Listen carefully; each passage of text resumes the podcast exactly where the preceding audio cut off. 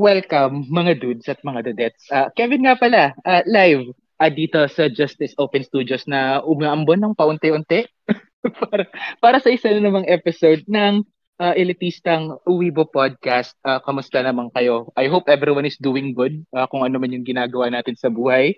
Uh, nagtatrabaho, tutulog, or naglalaba, or anything na ginagawa natin to, to better ourselves. So, ako, uh, ano ba? Ito, hindi pa hindi pa ako nakakatulog since kahapon because umaatake na naman yung insomnia ko.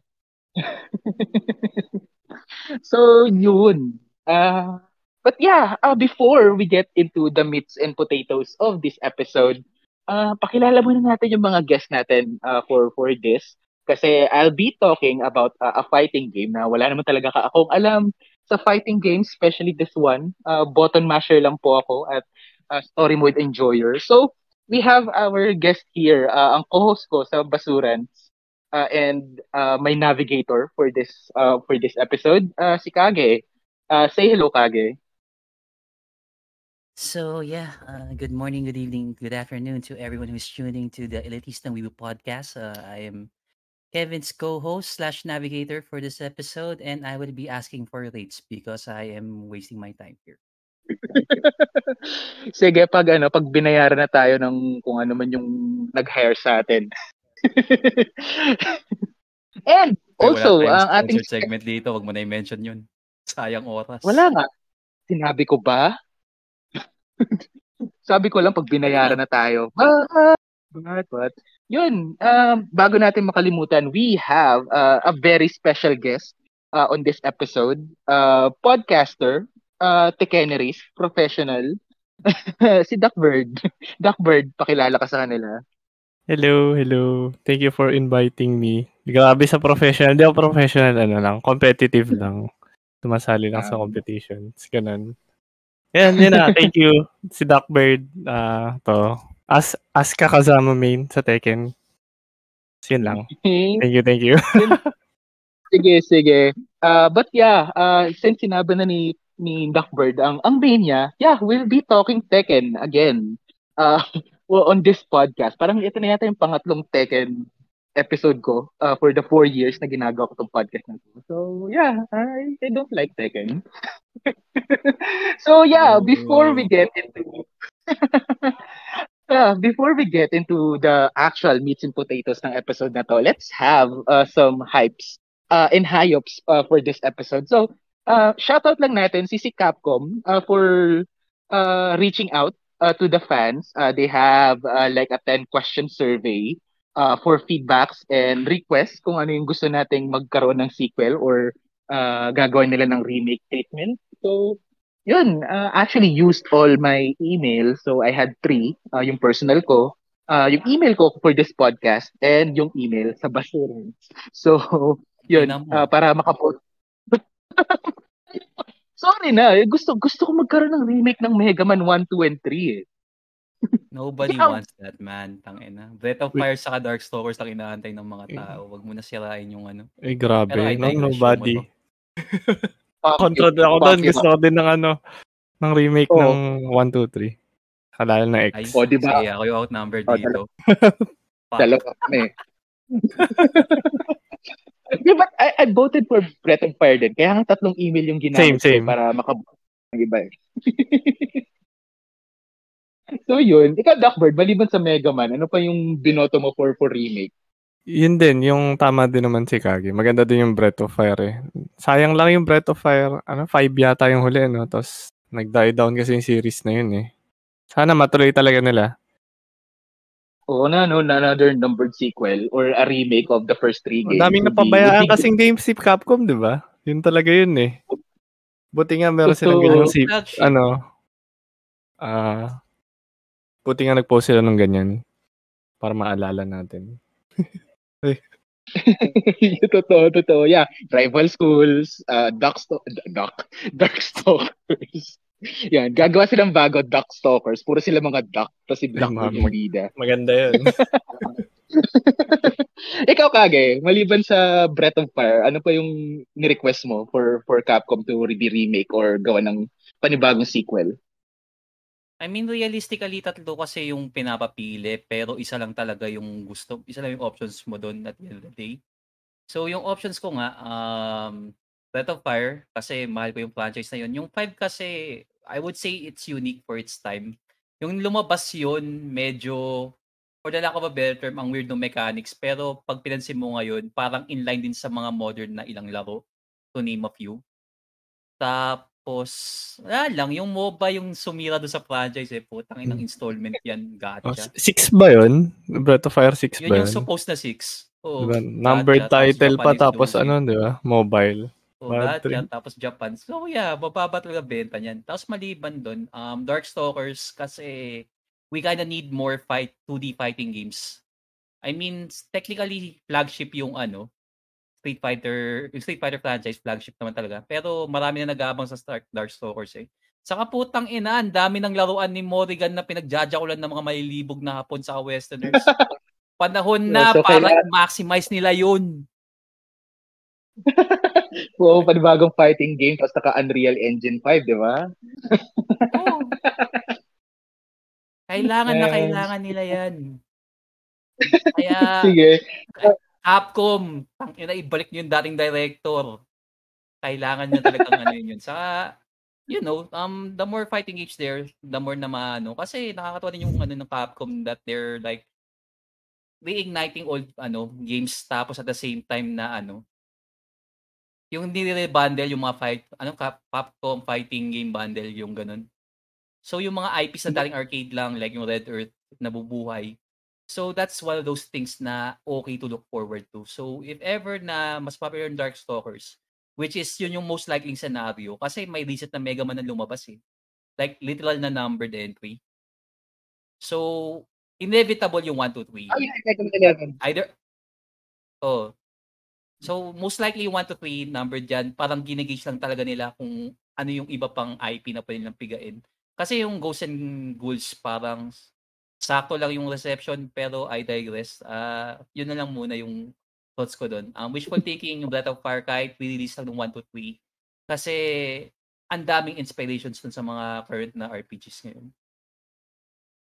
Yeah, yeah. And yeah, before tayo maging Capcom podcast, yun, uh, let's ako get, ng Capcom. uh, let- yeah, iba naman yung Jacolin natin. Tekken. So yun. Uh, Doon tayo sa kalaban, Tekken, ano? kalaban ng Capcom. Uh, so ano, yung ano, let's let's stroke some Bandai Namco ano, dick and in this episode. So, yun, a, a few weeks ago, kakalabas lang din ng ano nila, ng flagship uh, fighting game nila, which is Tekken. And yeah, the game boasted like 32 uh 32 playable characters uh for that game. So before pa mag-clusterfuck uh ang Tekken 8 for the DLCs at kung sino pang ilalagay nilang character, yeah, let's make a tier list uh, of the characters na nilagay nila for for this installment ng Tekken. Kaya andito yung kaibigan natin si Kage to to navigate us uh, with the tier list and si Duckbird uh, for his professional uh, insights. Hirap Charot na na. Uh, Huwag kayo umasa, yun na lang. Yeah, yeah. Pero most likely maggagaguhan lang tayo dito. So prepared na yung ating uh, tiers uh, dito sa ano. So we have um yun the worst uh we have like five, di ba? Tama ba to? Five. We have five tiers uh from uh, ranging from uh from S uh to D or the shit tier. So um will will uh yun, may may character uh, pag-uusapan natin ito siyang sandali, kung ano yung feelings natin sa kanya, how how good he is or she is in the game, uh, annoying ba siya pag nakakalaban mo online, uh, what's uh, ano yung impact niya sa sa storyline uh, ng Tekken, and many other shit na pwede nating pag-usapan with the character, and iti-tier natin siya if he's like a, a, a god tier or a shit tier. So, or in between. So, uh, let's start uh, with this uh, with this tier list. Um, sino tong unang character? Of course, uh, ang una nating character is the protagonist, quote unquote, of the first second and uh, naging antagonist uh, on the succeeding games. Um, the main villain of uh, the story mode ng Tekken 8, uh, Kazuya. Uh, Duckbird, since you are our special guest, uh, what's your feeling with Kazuya in Tekken 8? Is he a good character, a bad one? Ano yung feeling mo sa kanya for now? Mm, sige, wait lang, context lang din muna. Ano, naglaro lang ako nung Tekken ng day one, tapos tinatry ko muna siyang iwasan. Di ko mo, di pa ako nagbababad palagi mag-Tekken. Para lang, Mhm. ano, may context lang yung mga listeners. So, wala din ako masyadong alam sa mga moveset pa nila. Wala din ako nakakalaban online. So, konti pa lang. Mhm. So, kay Kazuya naman, so, alam ko siya, siya yung pinakakalaban dito sa series eh, ng Tekken 8. Tsaka, um, ang tingin ko sa kanya, okay lang, ano siya, malakas siya this, ano, iteration ng Tekken 8.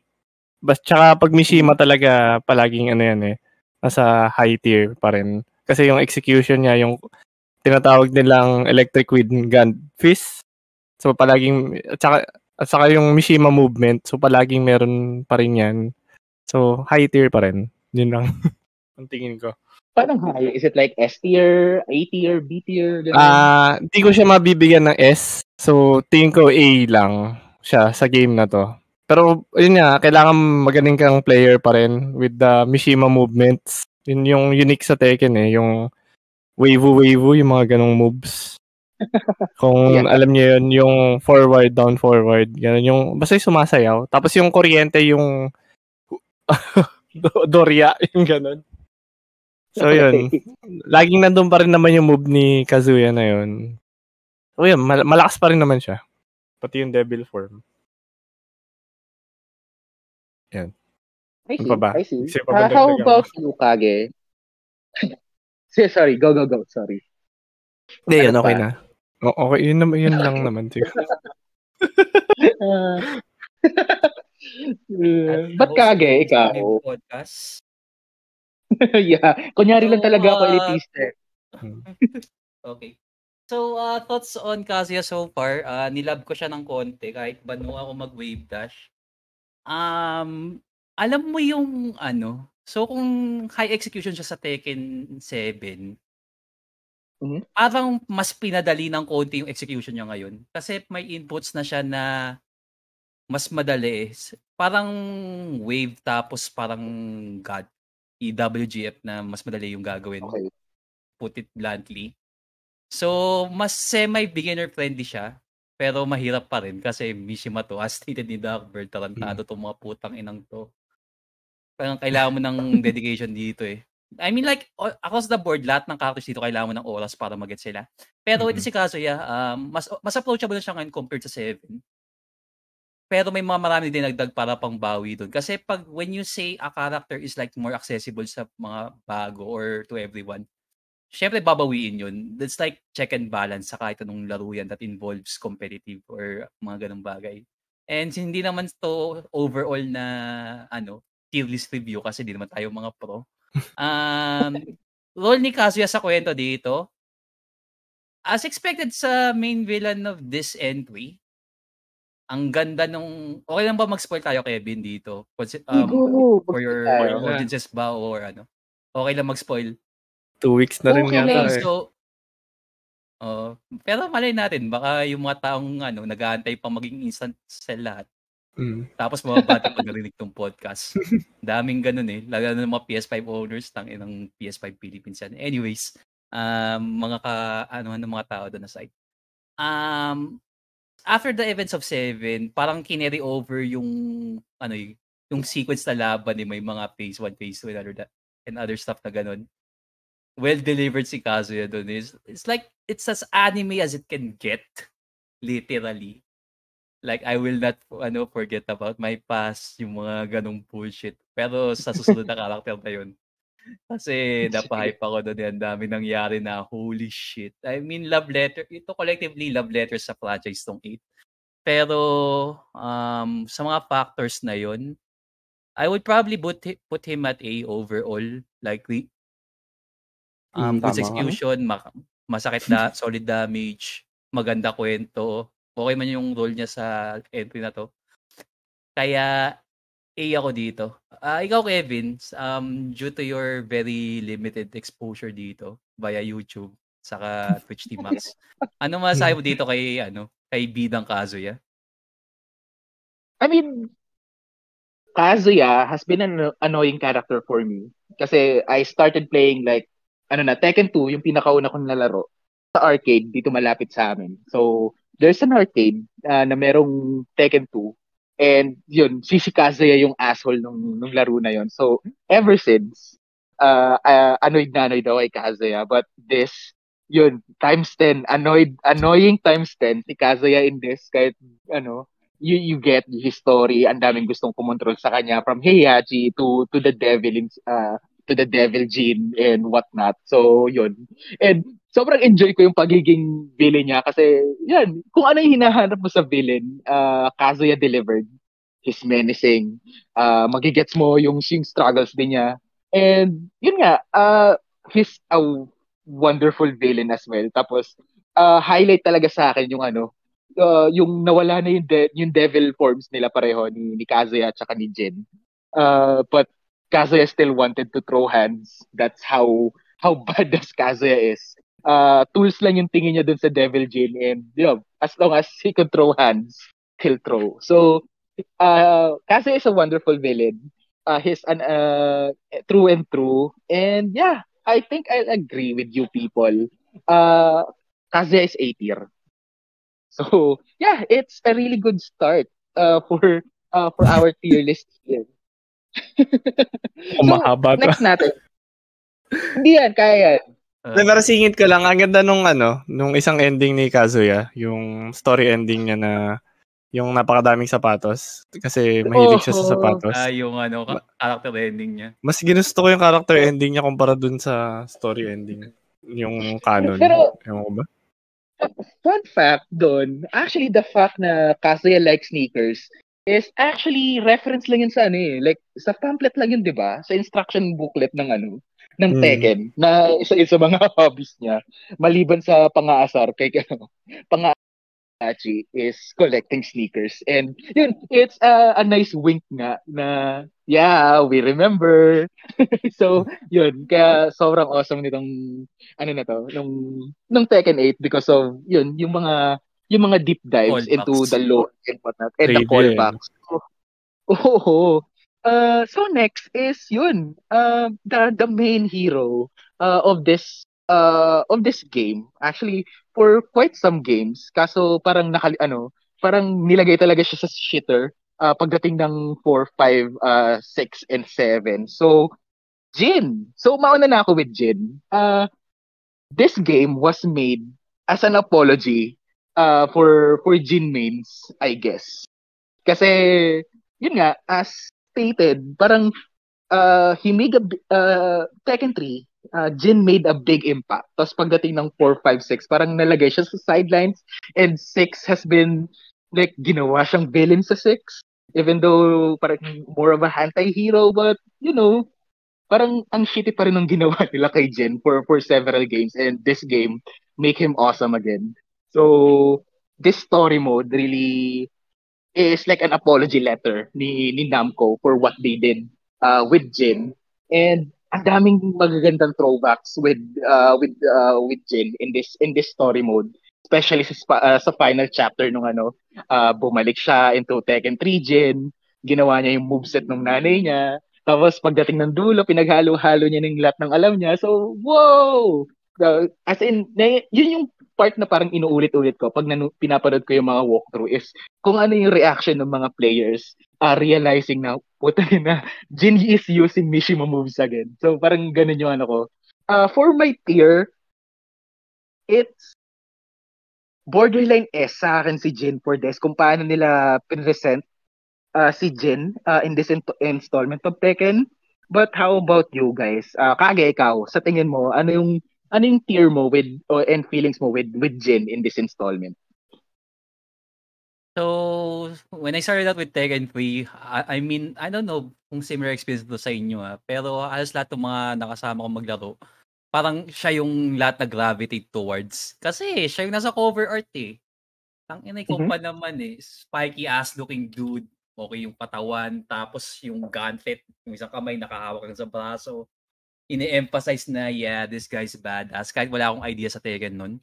So, yung culmination sa 7, literal na love letter to sa kanya.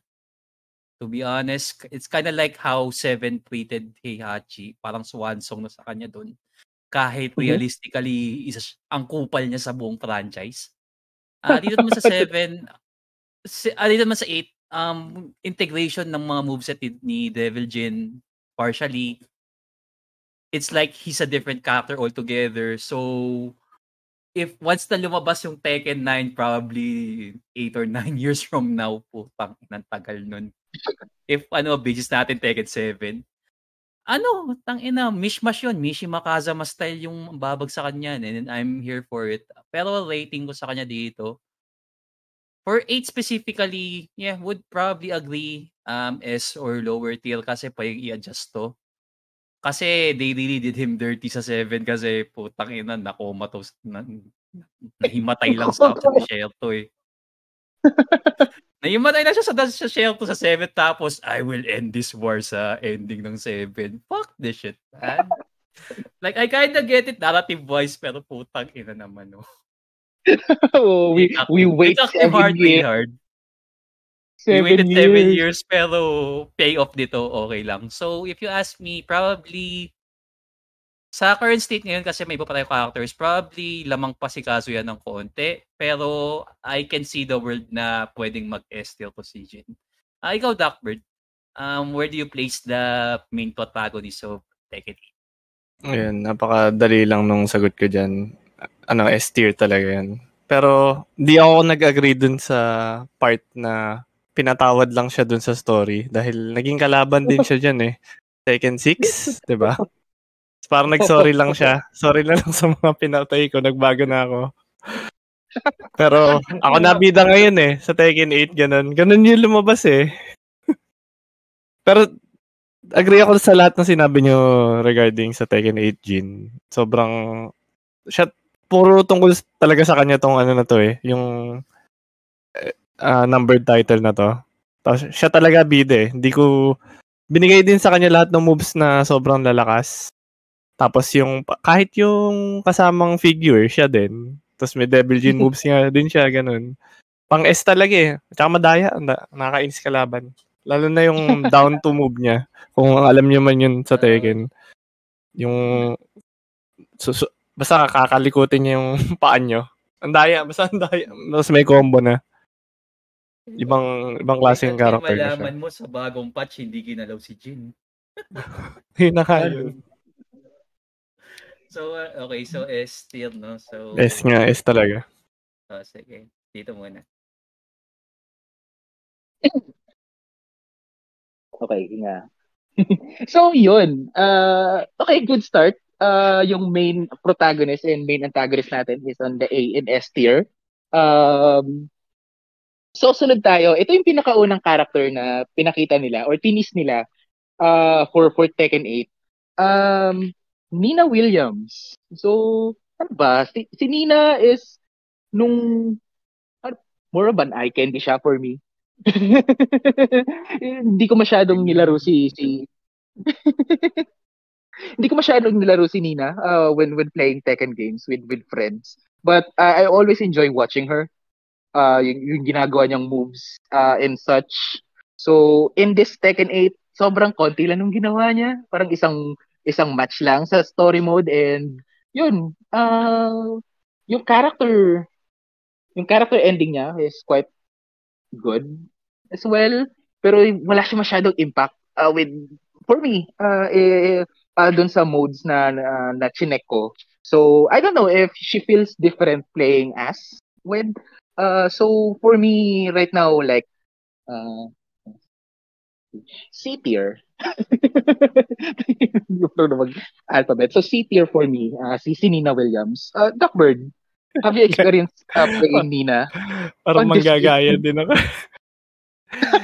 Natawa ako kasi doon sa C tier nakalagay. It's alright. It's kinda alright lang nga din si Nina sa series na to. Hindi din kasi ako gumagamit ng ibang characters. Tapos, yung impact nga niya sa story, ano siya eh, parang balimbing kung sino yung kung sino yung boss dun sa basta kung sino yung nakaupo dun sa Mishima Saibatsu, yun yung susundin niya. So, alam ko dati, si Jin yata yung sin- pinagsisilbihan niya, di ba? So ngayon si Kazuya, ano ba yun? Parang ang gulo ng kwento. so kanina ko ba talaga kampe? Tapos Ano? parang kulang din yung character niya dahil wala si Ana. Wala pa si Ana ngayon. Wala din si Ana. So, Hmm. yun. Tataas sana siya kung magkasama silang magkapatid, but May, uh, may by eh. herself. And Ah, here. so, sorry na lang din doon sa mga fans ni Nina. Di, di ko talaga siya nakita ang ano ngayon eh. May baril lang siya, ganun. Tapos, ano pa ba? Siniraan eh. Basta si, parang silang talaga tingin ko eh. Dahil kahit di ko siya ginagamit. Tapos 'di ba connected din siya kay Steve. Yun, 'di ba? Parang anak daw siya ni Steve Fox. Ay nanay niya si Steve Fox. Tapos parang di na di na, na napuntahan yung story na yun. Tsaka kung bakit naka-wedding dress siya, yung mga ganun. So, wala, wala, wala siyang impact nga. Ina ngayon. si. Alright lang. Ikaw kage. Nina Williams. So, hindi ako pa ni Nina, pero dedepensahan ko for Sige. the sake of entertainment and content. Tang ina kahit di ko show to eh, no? So, um, to add, to address yung sa 6, ay sa 7, baka siya naka-address. Ah, may hin- hinire siya para may pap, tapos papatayin niya. So, yung papatayin niya, she went to the effort na makipag-date dun sa guy, tapos dun sa wedding, papatayin niya yun. So, kaya siya naka-dress dun. Ang weird ng kwento, I know, but it's fucking Tekken, man. Hmm. Nobody takes this shit seriously. Maliban na sa main story.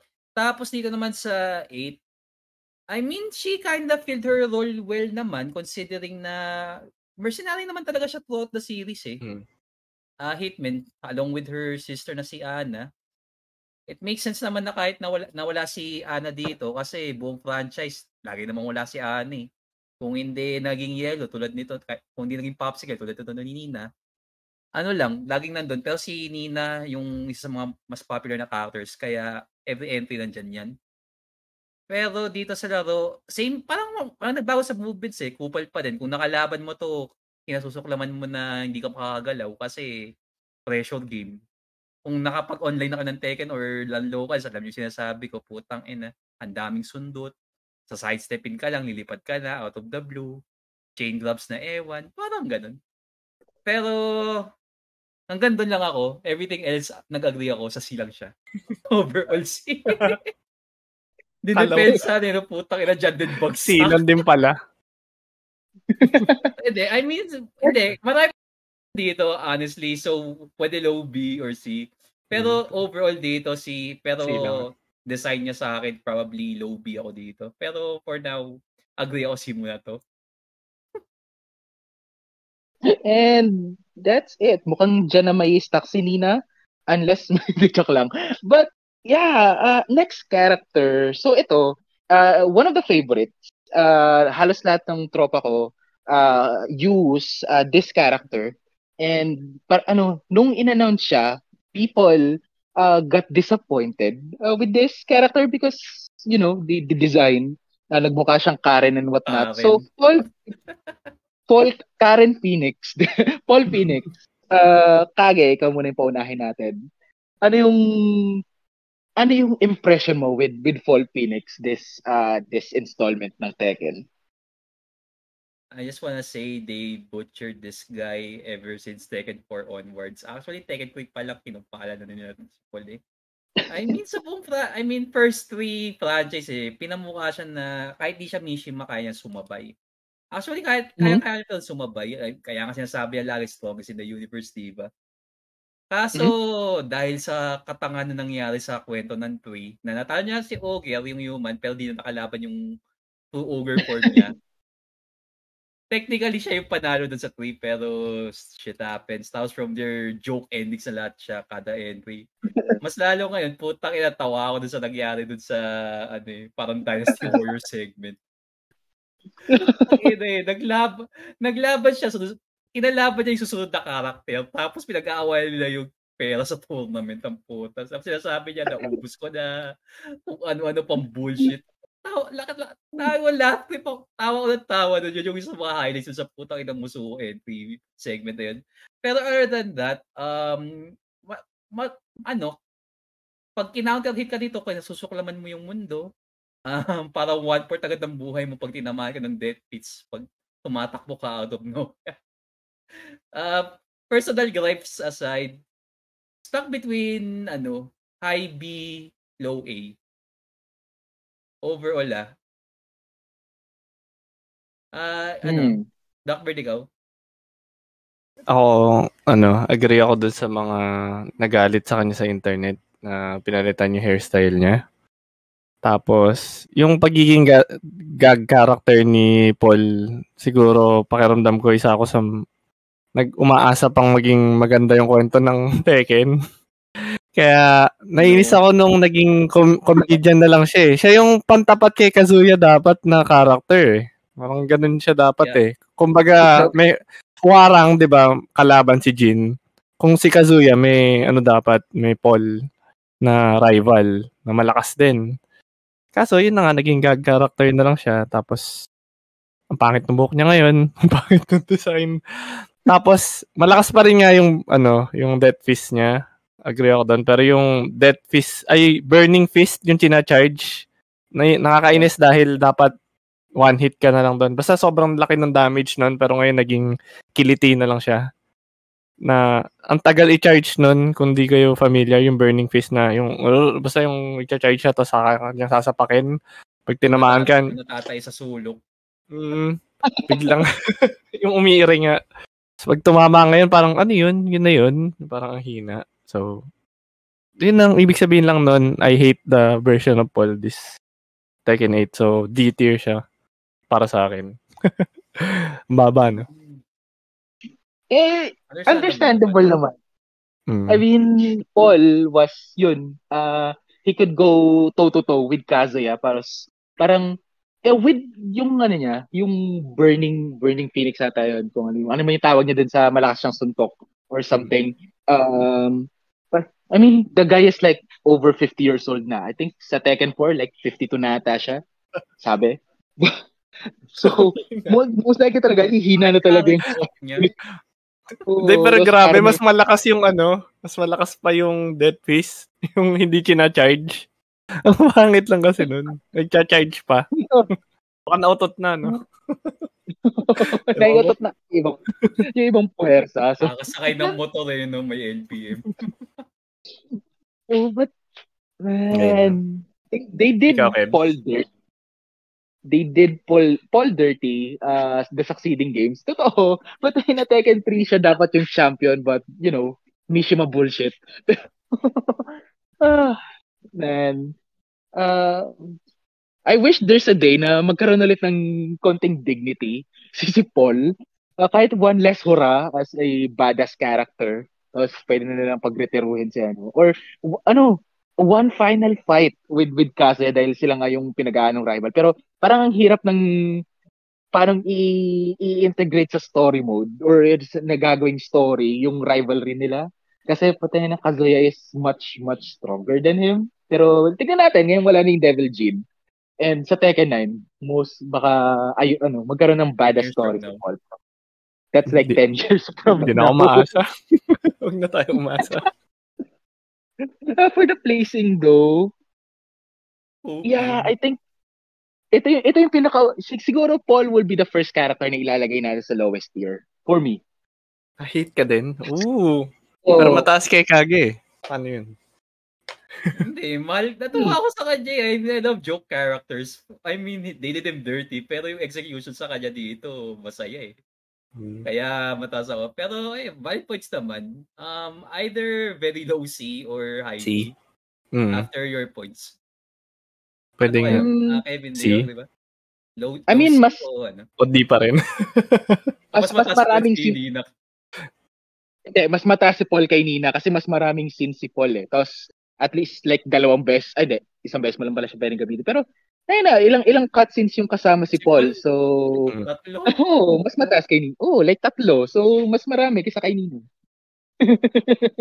Yun. Pwede na yan. Paul fans rejoice na ba, nasalba ko ng konti to si Paul.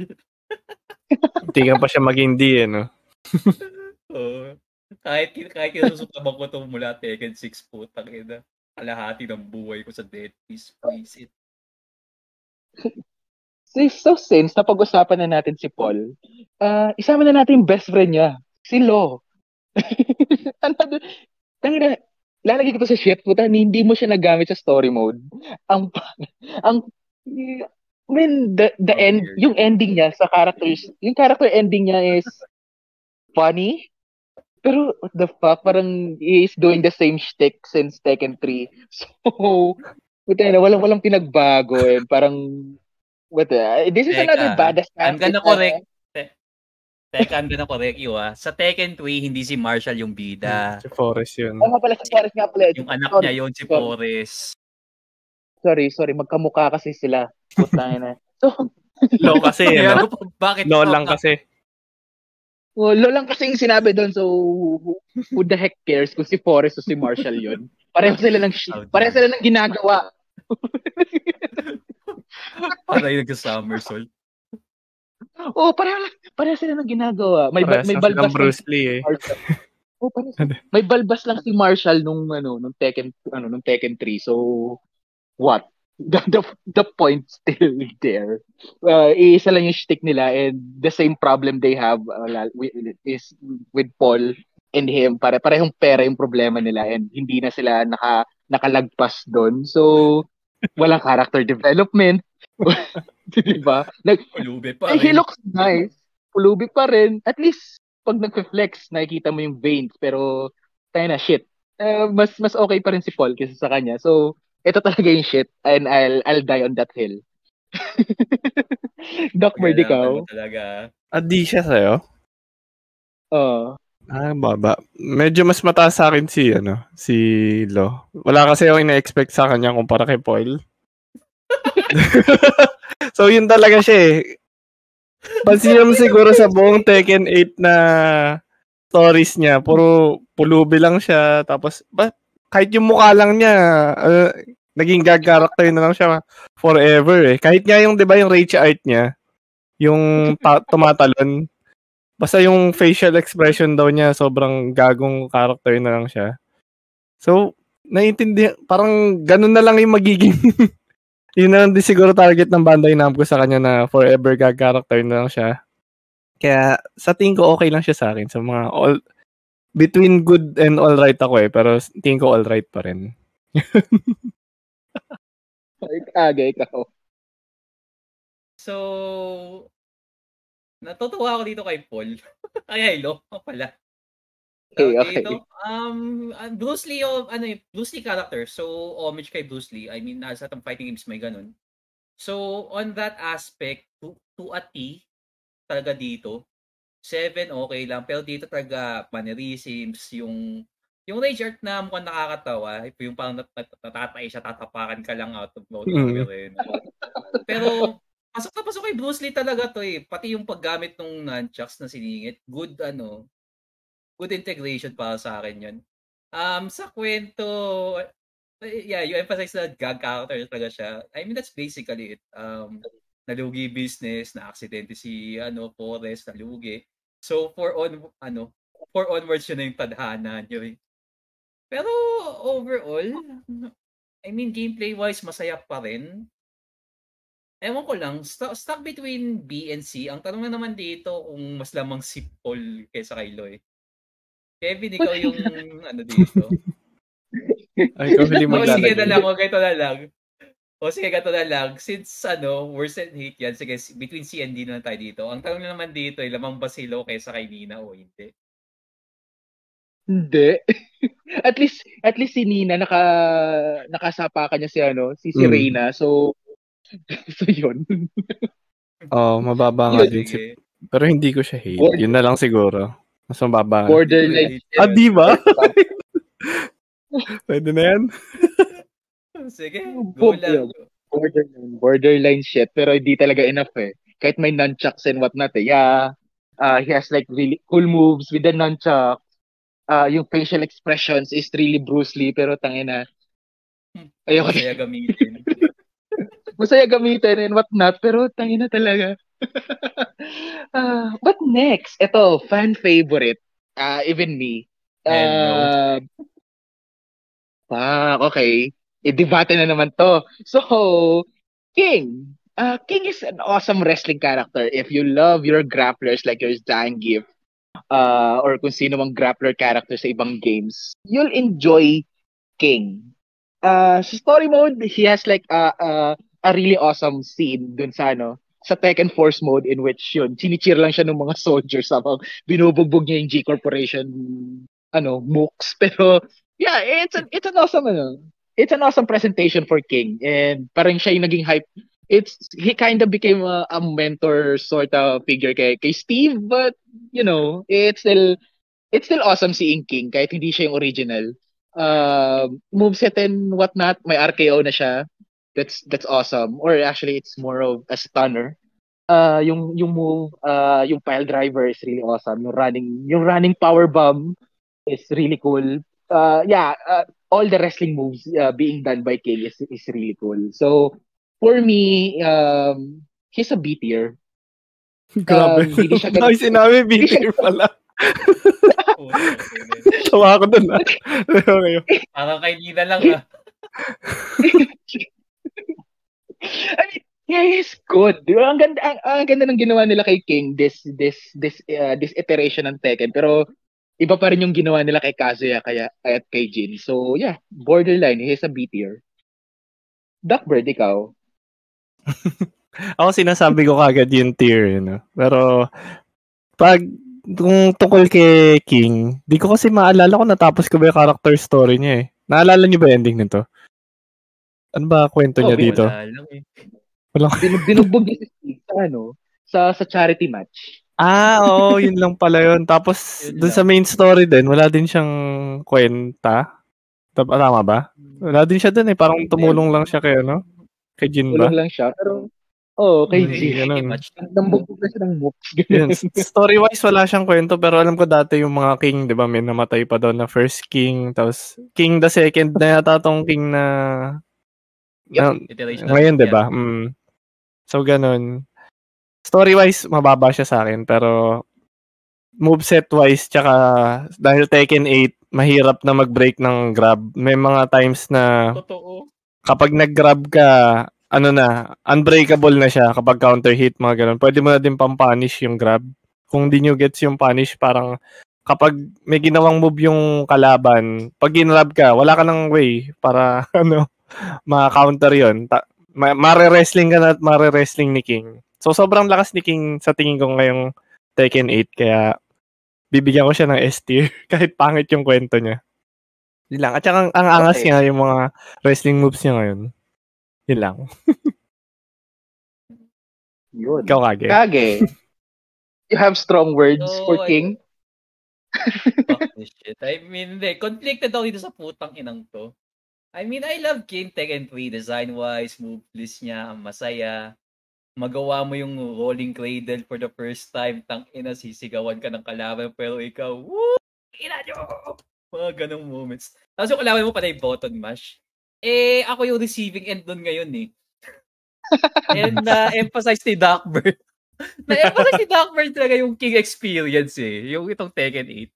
Na, yes, sabihin ng mga tao, of course, you need to get good. Pero ang kupal ni King ngayon, kasi tawag dito, yung, alam mo yung running, yung Shining Wizard na grab, yung akala okay. mo left yung left grab gagawin niya, tapos ay, yung pala command grab yun. Hindi mo na siya, hindi mo na siya ma-distinguish ngayon.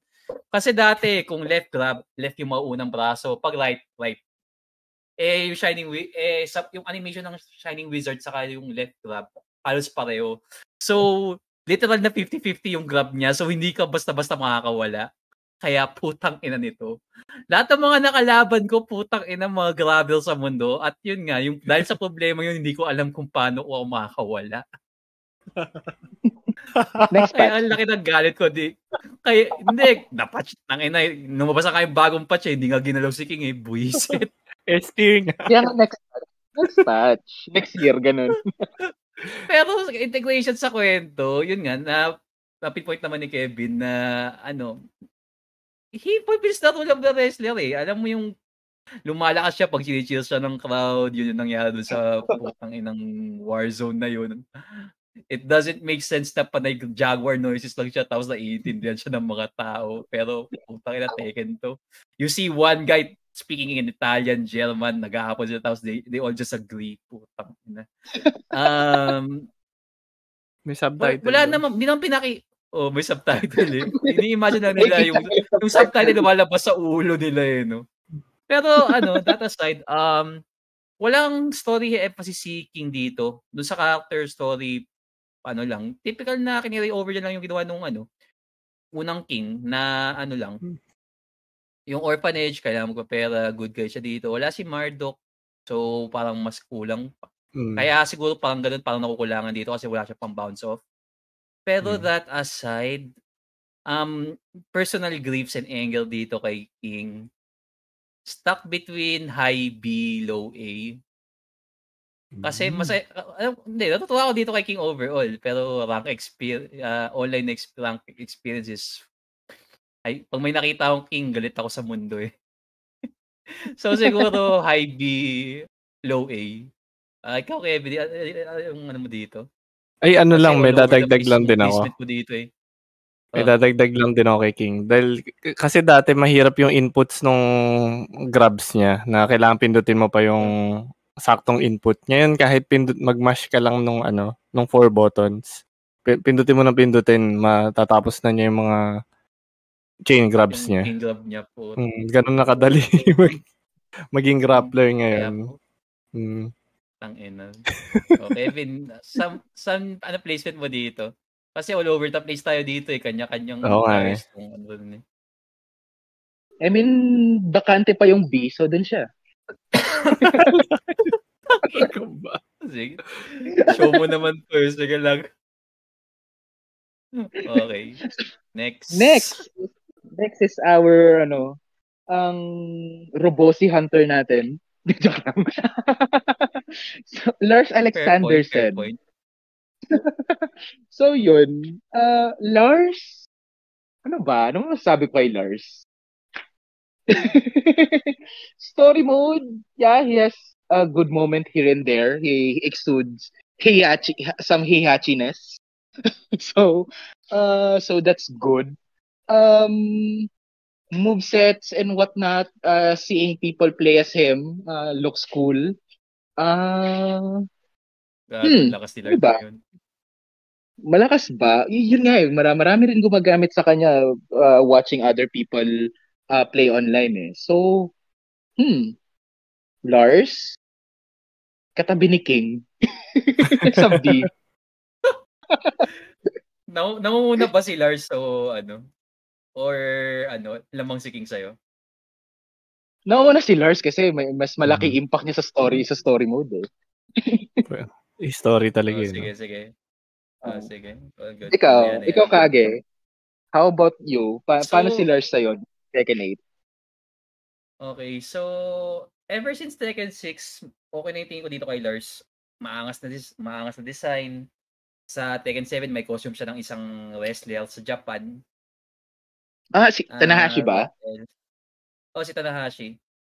Tapos sa 7, parang ano, se, se- I wouldn't say na semi-side character siya.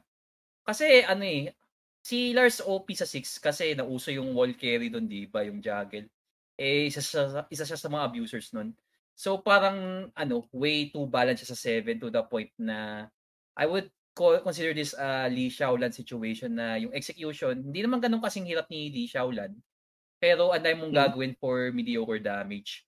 So itong Tekken 8, holy fuck, they buff him to infinity. Yung damage niya Okay. okay. Tapos dati dalawang stance lang to, dynamic sa silent entry, right? May Mhm. may pangatlong stance siyang dinagdag. So yung parang umiikot siya pa talikod pa harap. Yun yung dinagdag na stance sa kanya. So mas mahirap mas ano, mas masaya siyang gamitin ngayon. Integration sa story parang mas ano ramdam mo na compared to compared sa 7. Uh, don't get me wrong, yung role niya sa 7 reasonable kasi Mishima rin siya. Pero mas hands-on siya dito sa 7 eh. At saka yung putang ina, yung scene niya sa Yakushima with ano, True, Dim, uh, True Devil Kazuya with the Heihachi callbacks. Tang ina ito na yung pinaka malakas na Mishima prior mawala yung Devil Jin. Tapos I am here for it. I would place him ab- above Kazuya to be honest. Slight lang to. Toss up either way between the two kasi okay yung pag ano eh, execute sa kanila overall.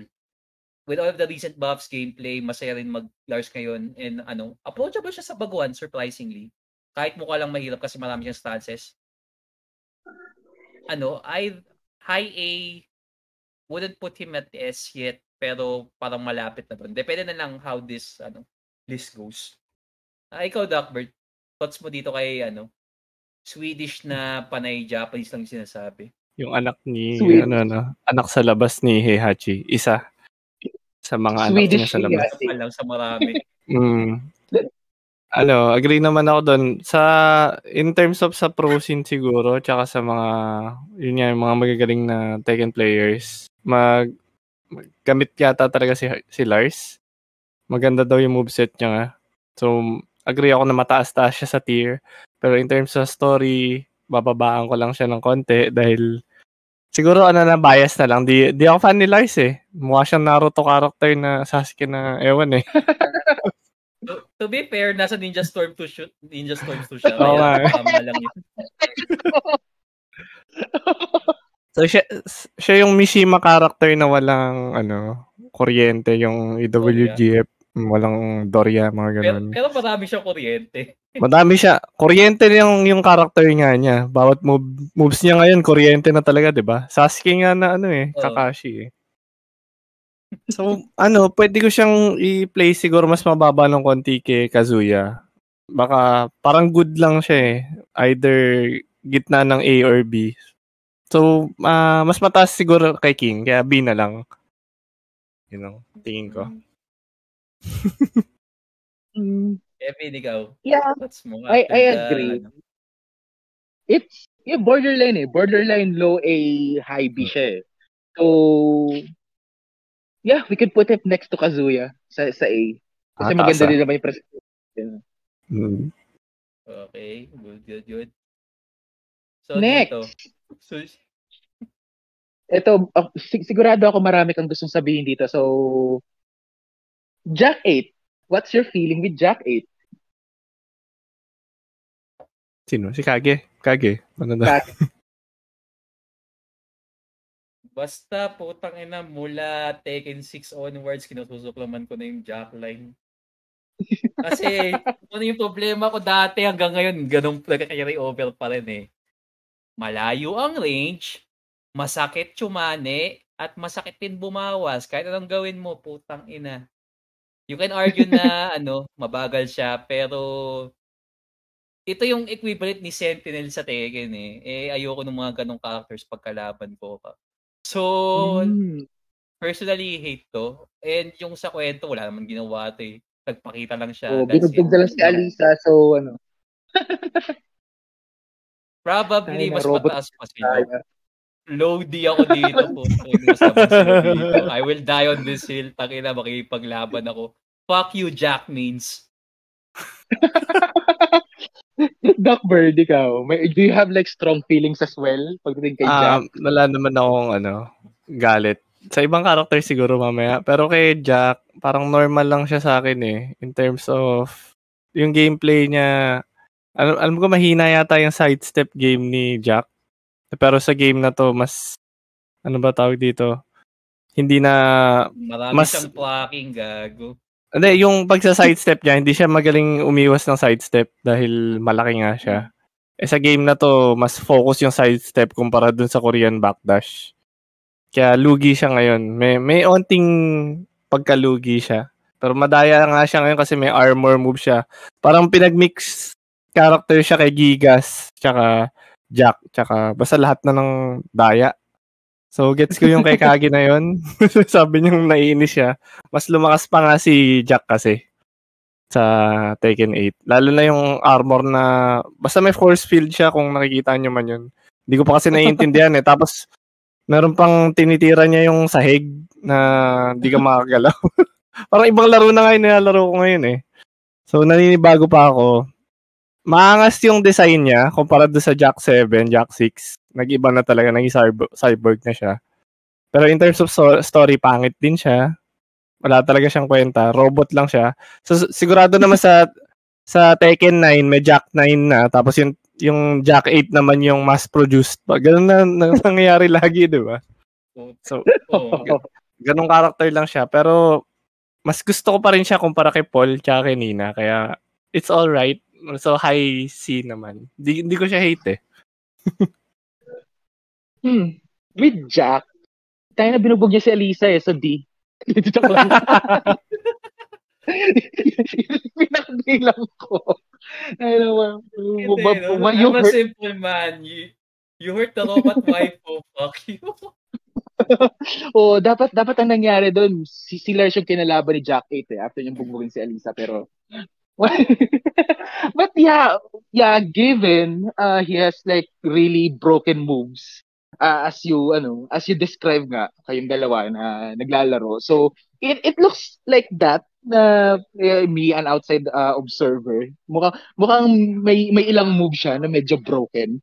So but how he's being presented yeah, uh, he looks better than the Jack Sevens, pero Tangin na eh. It, it, it's a shit ka.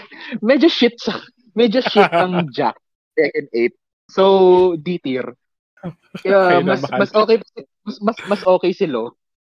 Mm. So, God! Fuck at you, least si Lo hindi niya hindi niya binugbog si Alisa. Grabe. Dahilan yan eh. Grabing kwento You yan. like, you like the Russian robot that much, ha? Oo, na mecha pala fan yung to eh. So ito, ang nagbabalik ah, si Mami. Di joke lang. Ah, but yeah, June Kazama. Duckbird, STL. what's your feeling with this. no?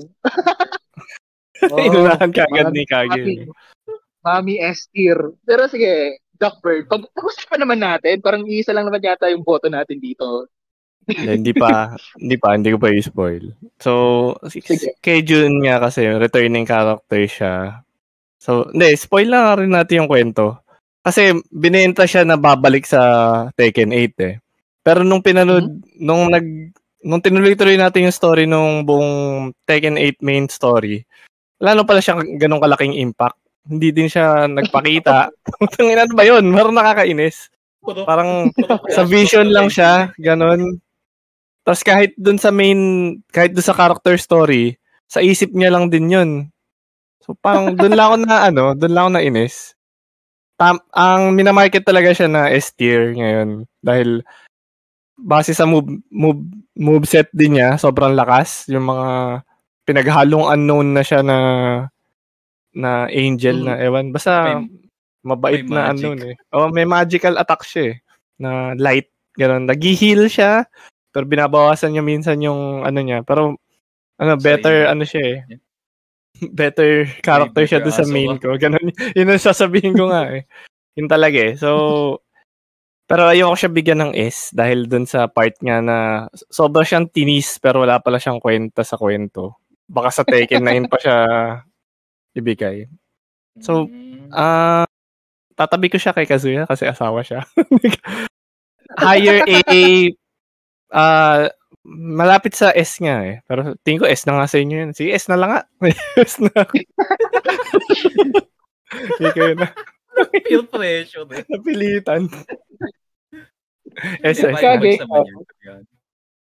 So, um, yeah, very valid point. Lahat naman sabi ni Duckbird valid naman. Um, yun yung disappointment ko kay June na amidst all of the thesis and whatnot, hindi siya na-integrate sa main story ng maayos. Now, to fill in dun sa void na hindi na ni Duckbird, Sige. um, nakita, tumingin ka dun sa extra. Kasi ito yung nakakairita doon eh. Dapat na-integrate ng maayos to pero hindi na sinama pero parang ginawa. Um, doon sa ano parts na uh, makakapili ka ng artworks, endings, makikita mo and whatnot. So pinakita doon na buhay pa nga si Jun talaga, hindi siya namatay. So what happened doon sa laban with Ogre? Um, she was fatally, ano, she was mortally wounded. Pero natalo niya si Ogre. So doon sa kaso Shima, di ba parang may shrine na bullshit doon. Yung pinunta ni Jin. Mhm. Mhm. So doon napadpad si Jun. Tapos ang hindi ko nagets parang may Dragon Ball S movement moment na parang na na time chamber something si Jun. Tapos ano gumagaling siya doon with the spirits or some shit. Kaya buhay siya. So hindi siya Oh. so hindi siya multo. Hindi siya ano, so she's really alive dito. Pero yun nga, she would have ano, been integrated better sa 8. Yun lang yung pinaka-gripe ko dito. Pero overall, yeah, STL to definitely would be low S dahil lang dun sa hindi pag-integrate na maayos. Pero yung Mm. ginawa sa ending na tinis yung kay Kazuya sa kay Jun sa dulo. Okay sa okay well done yun para sa akin. So higher than Kazuya for sure. I wouldn't put him low ano low S definitely or high ano top A yun lang. Kevin Hmm. ikaw. Mm. Kasi yun din eh. Uh, with with June naman kasi, yun nga, parang napaka-vague sa story mode, uh, yung sa, sa character, sa character story mode din, or sa character ending, hindi mo pa rin alam, uh, is, she, is she alive? Is she dead? Apparition lang ba siya? Uh, yeah, you need to dig deeper into the extras para magkaroon ka ng konting closure, but it should have been integrated nga into into the story. Pero it's June eh. Yeah. And, um, yeah, I could put her like top A, mommy eh. So S. Low S. Bias. Wala, nang sinabi sa Lahat tayo nag-agree, mas lamang si Jun kaysa kay uh, Kazuya eh. Yun yung ano yun. Dito na tayo nag-agree. so, sige, low eh. Ino muna to. Tangina. Low Hmm. O, ito. Yun, next. Next natin. Ang ano, ang Waifu 20-year-old. Waifu Clap, number 2. ang 20-year-old na mukhang 12 years old. Sabi ng mga Amerika. Oh, sabi ng mga sabi sabi, sabi sa Twitter. Xiao Yu. Sige, ma- Ano na ako with, with Xiao Yu? Um bakit siya nasa Italy? Joke lang. Ah, ah, Ah, tapos sige, sasagutin ko yan mamaya. hindi, hindi, hindi. Parang gets ko naman na kung bakit siya nandun. Pero ah character ending ah, quite quite good. Um, may isa siyang awesome moment sa sa story mode. And yeah, may may development ng relasyon nila and napangiti niya si Jin 1. So A.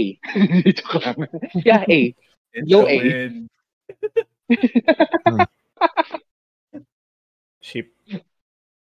Oh, medyo weird na pa, pero sige. Mo may Oh. nangyari na. Yeah, Doc Bird, ikaw, ano anong feelings mo with ano, with with Xiao Yu? ano, ah sige, in terms of character playstyle daw. Ito dinig ano to sabi-sabi lang. Yung mga Xiaoyu mains na sanay dun sa movements niya. Madami daw binago kaya aaralin mo siya ulit. Hindi ko lang alam kung ano yung specifics eh. So, iba na yung gagawin mo para gawin yung specific move. So, naninibago pa sila. Kasi makulit na character si si Xiaoyu kasi eh. More, more on evasiveness siya kasi maliit nga siya. Tapos, basta hindi siya more on blocking, more on ilag-ilag, tapos atakihin ka niya. So, yun doon lang ako nagka-problema na sayang naman yung legend, parang yung legacy skill mo na kaya mong gawin dati, ngayon babaguhin mo pa ulit. Pero in terms of sa story, yun nga, buti naging canon na nga yung love story ni nila ni Jin. Pero di ko din masyado nagustuhan yun. Kaya, um, ano na lang siguro, mga A lang siguro. Low A nga din. Ah, ano, yun na nga eh, parang pinilit lang din siguro yung ship nila eh, pero yun na lang din siguro masiship kay Jin na karakter, wala nang iba eh. Oh, kasi hindi naman Ting- pwede si Asuka, ta. Oo. Ah, ano sis? Ano hindi? Joke lang. so, ano, yun na siguro tingin ko Tekken 9, baka mag-anak na lang yun eh. Yun na mga Oo. Tapos, iahagis din sa cliff ni Jin. Si Jin naman yung iba na kalaban, si Jin. Uy, wala nang Devil Jin yun. Wala nang iba. Hindi na magbabato yun. Malay mo, issues eh. Oh, So, low 9. Ay, low 8. kailangan ito yung position. Low A. Uh, how about you, Kage? Xiao Yu. I don't know, parang yung yung, na- yung so far yung sinubukan ko kay Xiao, yung parang same scenario lang ako kay Feng or Fang, depende lang paano i-pronounce sa mga Ching Chong Bros yun. Pero, yung legacy skill mo na doon pa rin eh. Inputs are nandun, movements nandun. Yung nagka-ano lang talaga, kasi lahat tayo halos nag-carry over 7 eh. So, yung mga strings doon, combos, na bago talaga. Yung mga ibang characters na na-mention kanina na carry over naman yung mga ibang combong yun. Pero dito, some characters, ibang-iba na talaga yung pag-combo. So, parang itong, itong dalawang to are good examples of it. So, gameplay-wise, kinasusuklaman ko lahat ng mga Xiao yung nakalaban ko for the sole reason na ang daming moves na nag-link up. When I say link up, akala, yung mix up nila, yung, yung akala mo low, yung pala high, pala yun, mamaya magwag na magiging mid. Yung sidestep niya na akala mo ligtas ka, lulusot sa'yo, yung mga ganong bagay. So, kind of like a Jack experience na kinasusuklaman ko to. Pero I love her design. Saka yung playstyle niya so much na ma-offset yun. Pero dito sa ano kwento naman, to answer Kevin's dilemma kanina, bakit nasa Italy? So, yung mga character endings kasi, usually, character episodes, usually joke lahat yung mga yan. Madalang ka makakita ng talagang may integration sa kwento. So, yung kay Xiao Yu kasi, um, inutos siya ni Claudio na nandun daw si Jin. So, yung Mm. objective niya is like kidnap Xiao Yu para maput para ma-force si Jin pumunta sa kanila. Yun yung kwento nun. And yung ending na yun sa 7, kinary over sa 8. Kaya yun yung dahilan na nasa Italy siya along with Panda sa si Sapina. So, yun yung nangyari doon. Um, dito naman sa 8, yun nga, character dev- one of the most anticipate ano highly anticipated na character development may nangyari na napangiti si Nangyari. Itaw si Jin na after niyang ikwento yung pangarap niyang gumawa ng theme park for, na sinabi niya unlikely mangyari pero I like the idea so ayun nagsitilian lahat ng mga ano Jin Xiaoyu shippers ilang dekada na ito na ang inaantay nating lahat moment tapos ayun Oh. yung sa Yakushima na ano hindi na siya mukhang ano side girl lang na siningit lang dito for ano relationship story ano wise. Pero dito overall sa ko siya ipe-place high B low A.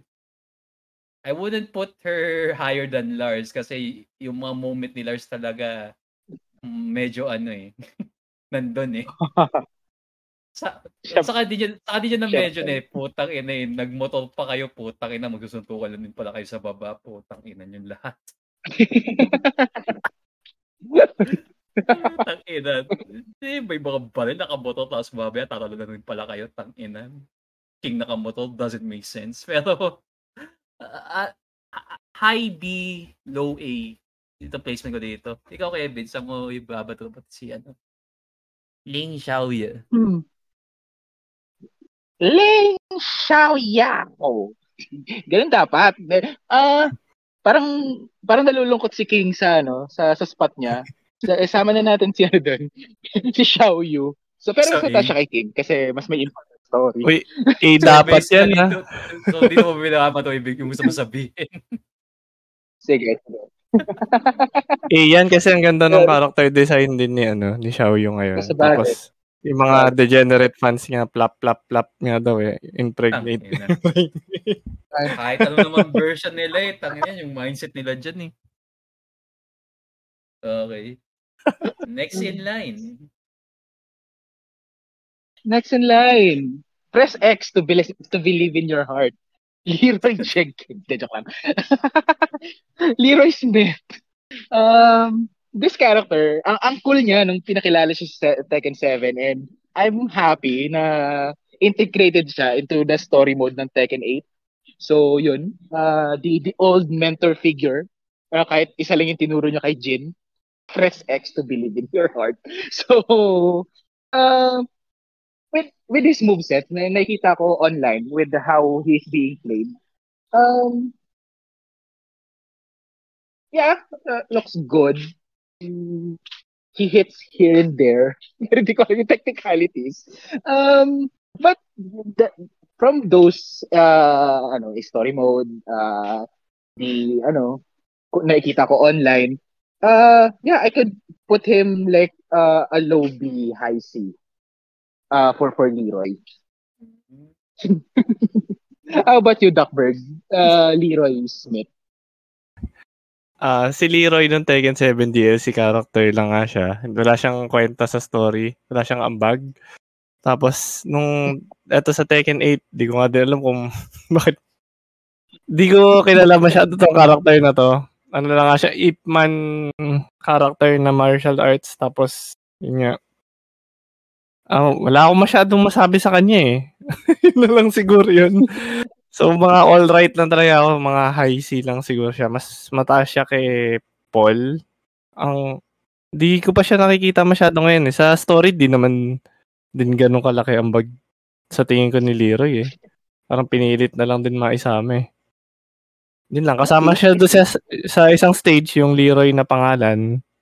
Nakalimutan ko ng stage yun. Nasa Mas-.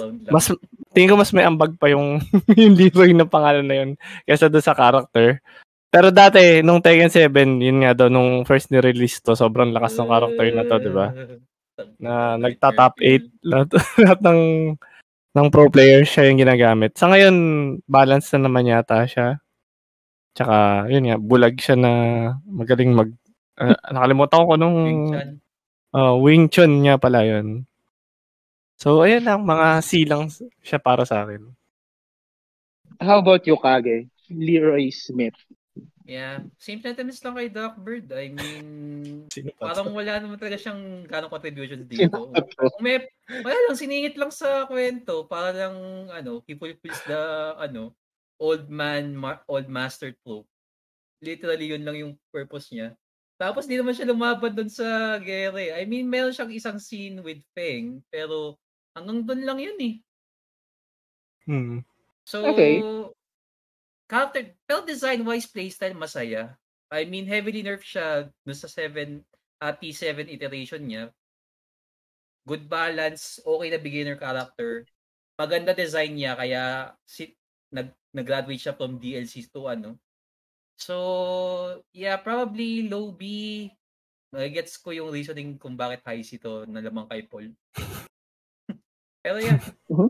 he's he's okay pero he isn't that like really good mga ganun. Ikaw na bahala, Kebs.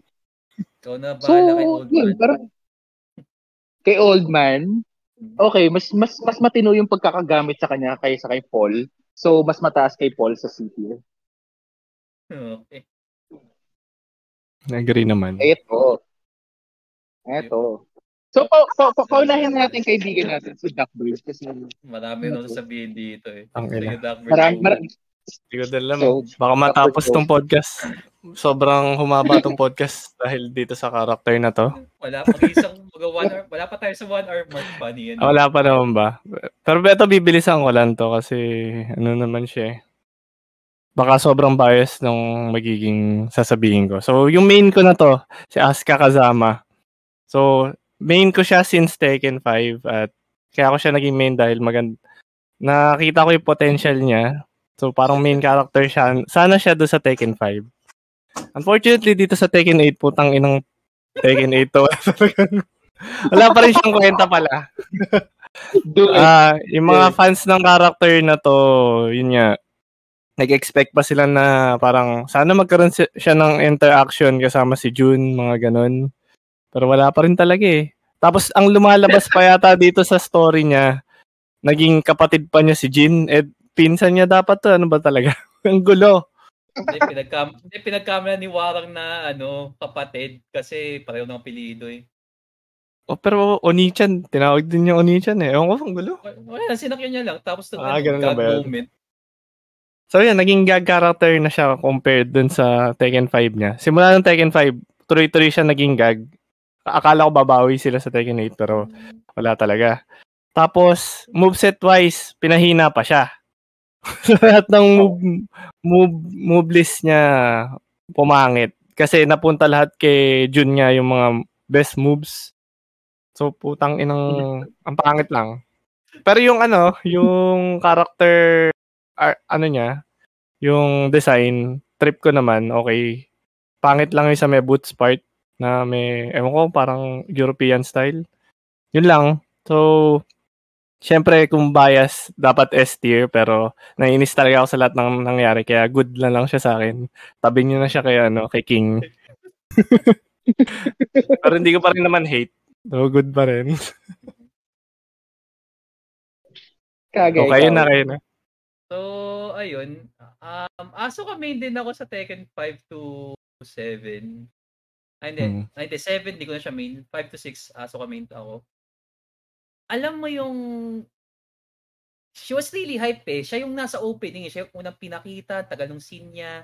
Yung ending sa 5 na si Jinpachi, ay si Devil Jin, umepal siya doon, dumaan, nawala yung mga Devil Mars, di pa parang pinakita yung mga capabilities ng mga ka- kasama doon. So doon pa lang parang binild up na na putang ina mo ang key player to. Then comes Tekken Dark Revolution. Ano ba yun sa Dark Revolution? Resurrection. Resurrection. Dark Sa, fa- Resurrection. PSP. Inintroduce si putang inang Lily. Dito nag-umpisa yung downfall ni Asuka eh. Hmm. Kasi alam mo yung they fulfill the role of Sakura saka ano, yung Karin. na oh, si Karin. Ah. So yan yung role nila diyan sa Tekken. Pero dahil dun sa putang ina nangyari dun sa 5, going forward wala na. In-emphasize na yung Blackbird lahat yung mga Mm. downfall ni ni Asuka instead of like another strong Kaza, Kazama or Jun replacement.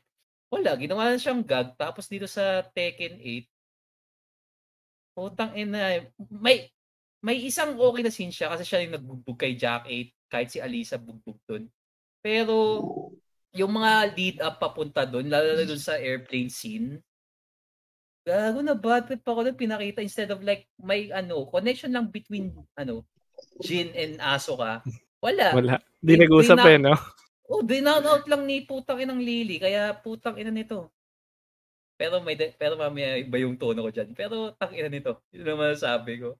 Fuck Lily. She ruined Asuka. po- She ruined Mm. Asuka for the entire ano franchise instead of like ano okay na lineup sa angka na to. Mm. Nas nasa na sidetrack na lang siya.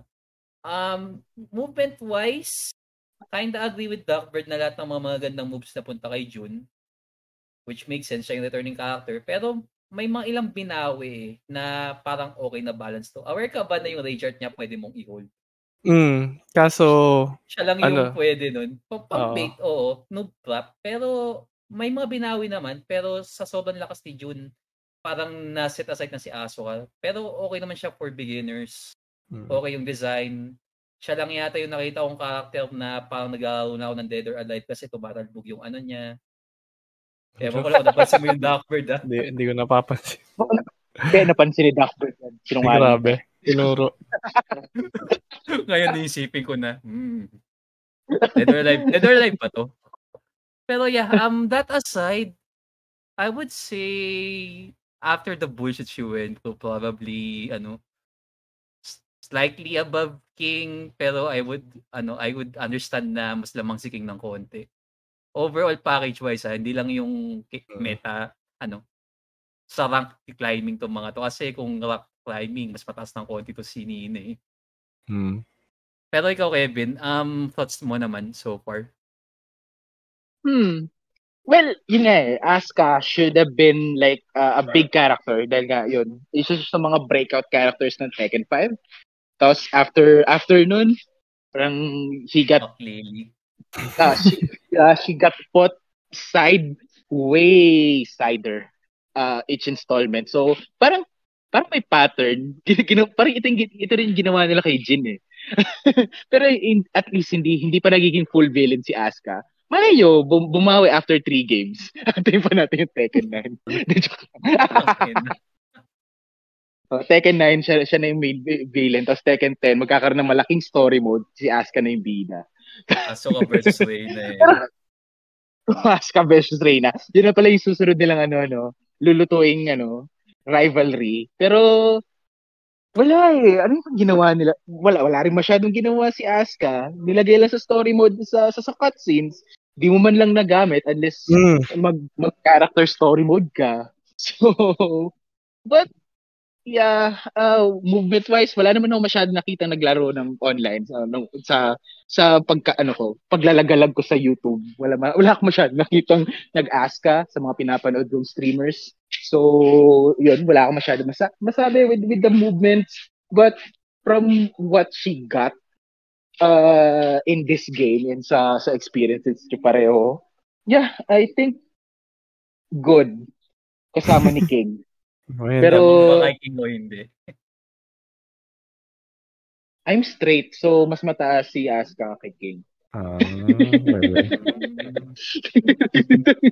Hilig dahilan, no? Pero yeah, Umali ka pa, uh, tangina, kaya mo lang mo na dyan kasi tumatalbog eh. Oo. I- I'm a simple man. I see bounce. Lang.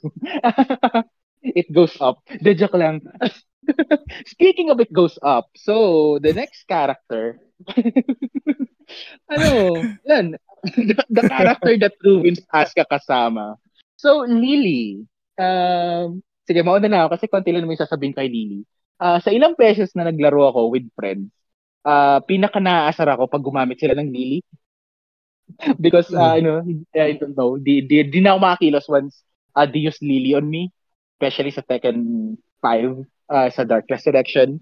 Uh, so, yun. Uh, what they did to this, uh, yun, yung fight niya with Azucena is quite, ano, quite fun. Coffee versus tea. Di ba? Pero coffee is superior. So, uh, so yeah. Uh, with with this, uh, Lily, sige, lagay na natin siya kasama ni, ano, ni Asuka, pero mas mababa kay King. How about you, uh, Kage? Uh, Lily. So, ito na yung mag-flip na yung opinion ko. Hindi. Okay. I, I mean, story-wise, mas, ano, may, may relevancy siya. For the sole reason na pinagamit niya yung aeroplano niya kay Jin. Tapos ano lang, yung mga ilang questions na hindi alam ni Jin or kung ano yung whatnot, parang pinush through kay Lily. So, I kinda Mhm. get it.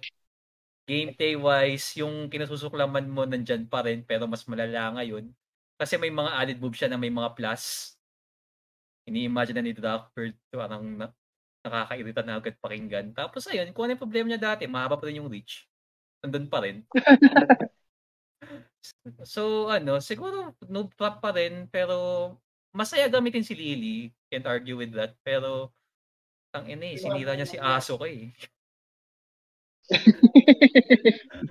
Ewan ko, takina, torn ako kung between siya ni Asuka and King or low B siya para sa akin. Pero kung gusto siya laruin, okay siyang pick upin. Yun naman nasabi ko. Blackbird, ikaw? Ako sobrang biased opinion dahil yun na nga, Asuka main. So hate na hate ko talaga si Lily sa nangyari. Sa pagka-release pa lang niya, kahit pag may gumagamit ng Lily against sa akin, tapos di ba ang daya ng ano, move, move, move set niya, yung sinasabi ni Kebs na pag pindot na ng pindot yung characters, parang siya yung naging Eddie nung Tekken 5 eh. Na mag XO ka lang, madami ka na magagawa, tumatalon ka pa sa ulo. So, inis na inis ako pag may gumagamit ng Lily sa akin dati. Kaya, ino, binubugbog ko talaga yon So, ano, biased opinion, hate ko talaga si Lily ever since. Pero ang ganda ng character niya ngayon. At saka, panigurado ang daming fans ni Lily. Mostly yata pag ano, pag babae yung naglalaro ng Tekken, ang una nilang pinipili si Lily kasi. Ang ganda nung design niya, di ba? Yeah. Mga ganun. So, pero yun, ano talaga, hate ko talaga siya eh. Ang pangit, pangit nung chemistry nila ni Asuka. Sinasabi nga ng mga fans din na parang dalawang lesbian lang sila. Wala namang sense yung pinag-aawayan din nila, ganun. Napakaba. Sana paghiwalayin na nga eh. yun lang yun eh. Magwo-work sila kung kaya pa rin naman kapag ano eh. Pero lagi silang magkasama eh. Kahit nga doon sa story ng Tekken 8, imbis na kahit si Lily 'di ba kasama doon, pero hindi hindi natin siya nagamit doon sa main story. Kasi hinila niya si Asuka para ewan ko nga kung ano, ano ba gagawin nila daw. Yung sa stadium lang. 'Di ba? Ano labo. Alis na tayo dito, ganun. Yun lang. So hate ko siya, pero siguro mas taas siya ng konti kilo. Ganun na lang. Okay, Vince, sa mo pwesto to. Ikaw na bahala. I mean, sige, lagay natin siya middle middle ni Paul tsaka ni Leroy. yun yung ano eh, parang yun yung midpoint eh. But yeah, so from from one rival to another, ah, Warren. Um, ito, this is one of the those good things na ginawa with this with this story mode sa ano, sa Tekken 8. Binuhay nila ulit yung rivalry or somehow uh, binalik nila yung rivalry ni Warang tsaka ni, ni Jin. Um, I like his moveset now uh, with with Tekken 8. Uh, seeing people uh, use him uh, on online matches. And yun, character design is nice.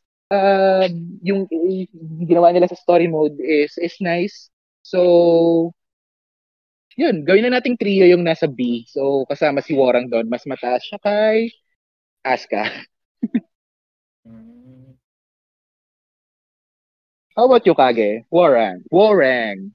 I mean, ano, if I'm gonna be putting it in a quote na lang, I mean, sa kwento ng Tekken 8, you were just technically, ano eh, going through Jin sa anime arc. Tapos, ano, warang fulfilled, pinulfill niya yung role niya as a rival na nasa low point si Jin. Tapos, ano, parang pinush up niya eh, in a way eh.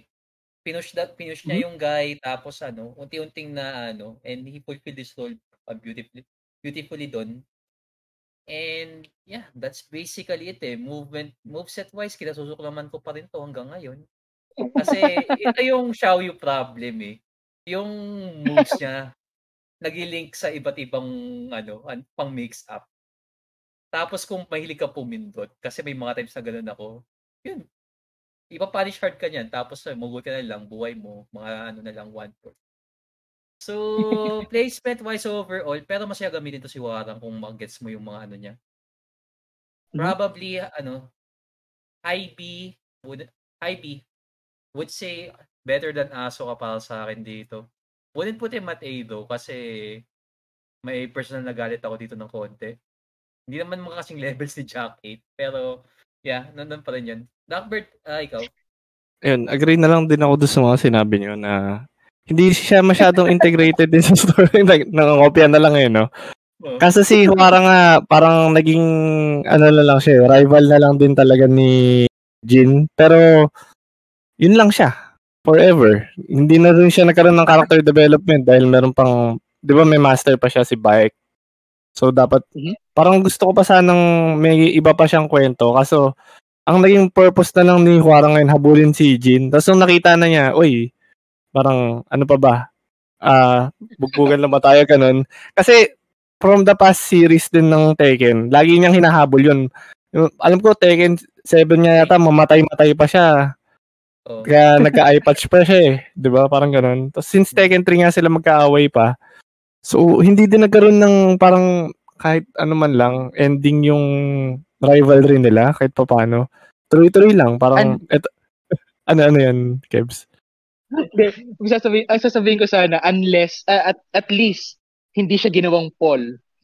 ah, oo. oh, at least, pero at least ganun pa rin, ano.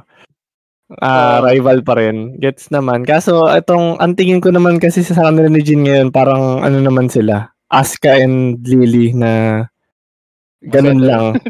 oh, better Asuka Lily, pero eh, sabi naman ng fans, ito naman daw yung baklaan na Asuka Lily. kasi, kasi yun medyo, nga, si, medyo, medyo. si Jin kasi may story eh. Etong si Huarang, ano bang, ano bang point mo Huarang, gusto mo lang mahabulin forever si Jin? Yun na lang, y- ganun ka na lang ba? Doon ako naiinis eh. Story-wise, character-wise, ay yung moveset-wise, malakas nga siya. Yun lang. so, higher Asuka, mga good B. So, ito na yung tadhana ni Warang. Next, uh, ito, I mean, yung tawa lang yung matatanda mo sa sound to eh. Brian Fury. I mean, wala, ito, wala, wala rin siyang masyadong impact. Isang isang match with Yoshimitsu and yun lang. Tapos, yeah, nakakatawa yung story, yung ano, character ending, pero, eh. But yeah, uh, with with movesets though, yeah, it looks cool. Yun, parang parang paulit-ulit yung ginagawa kong ano, ginagawa kong commentary. But May format with, with Bra, oo, di ba?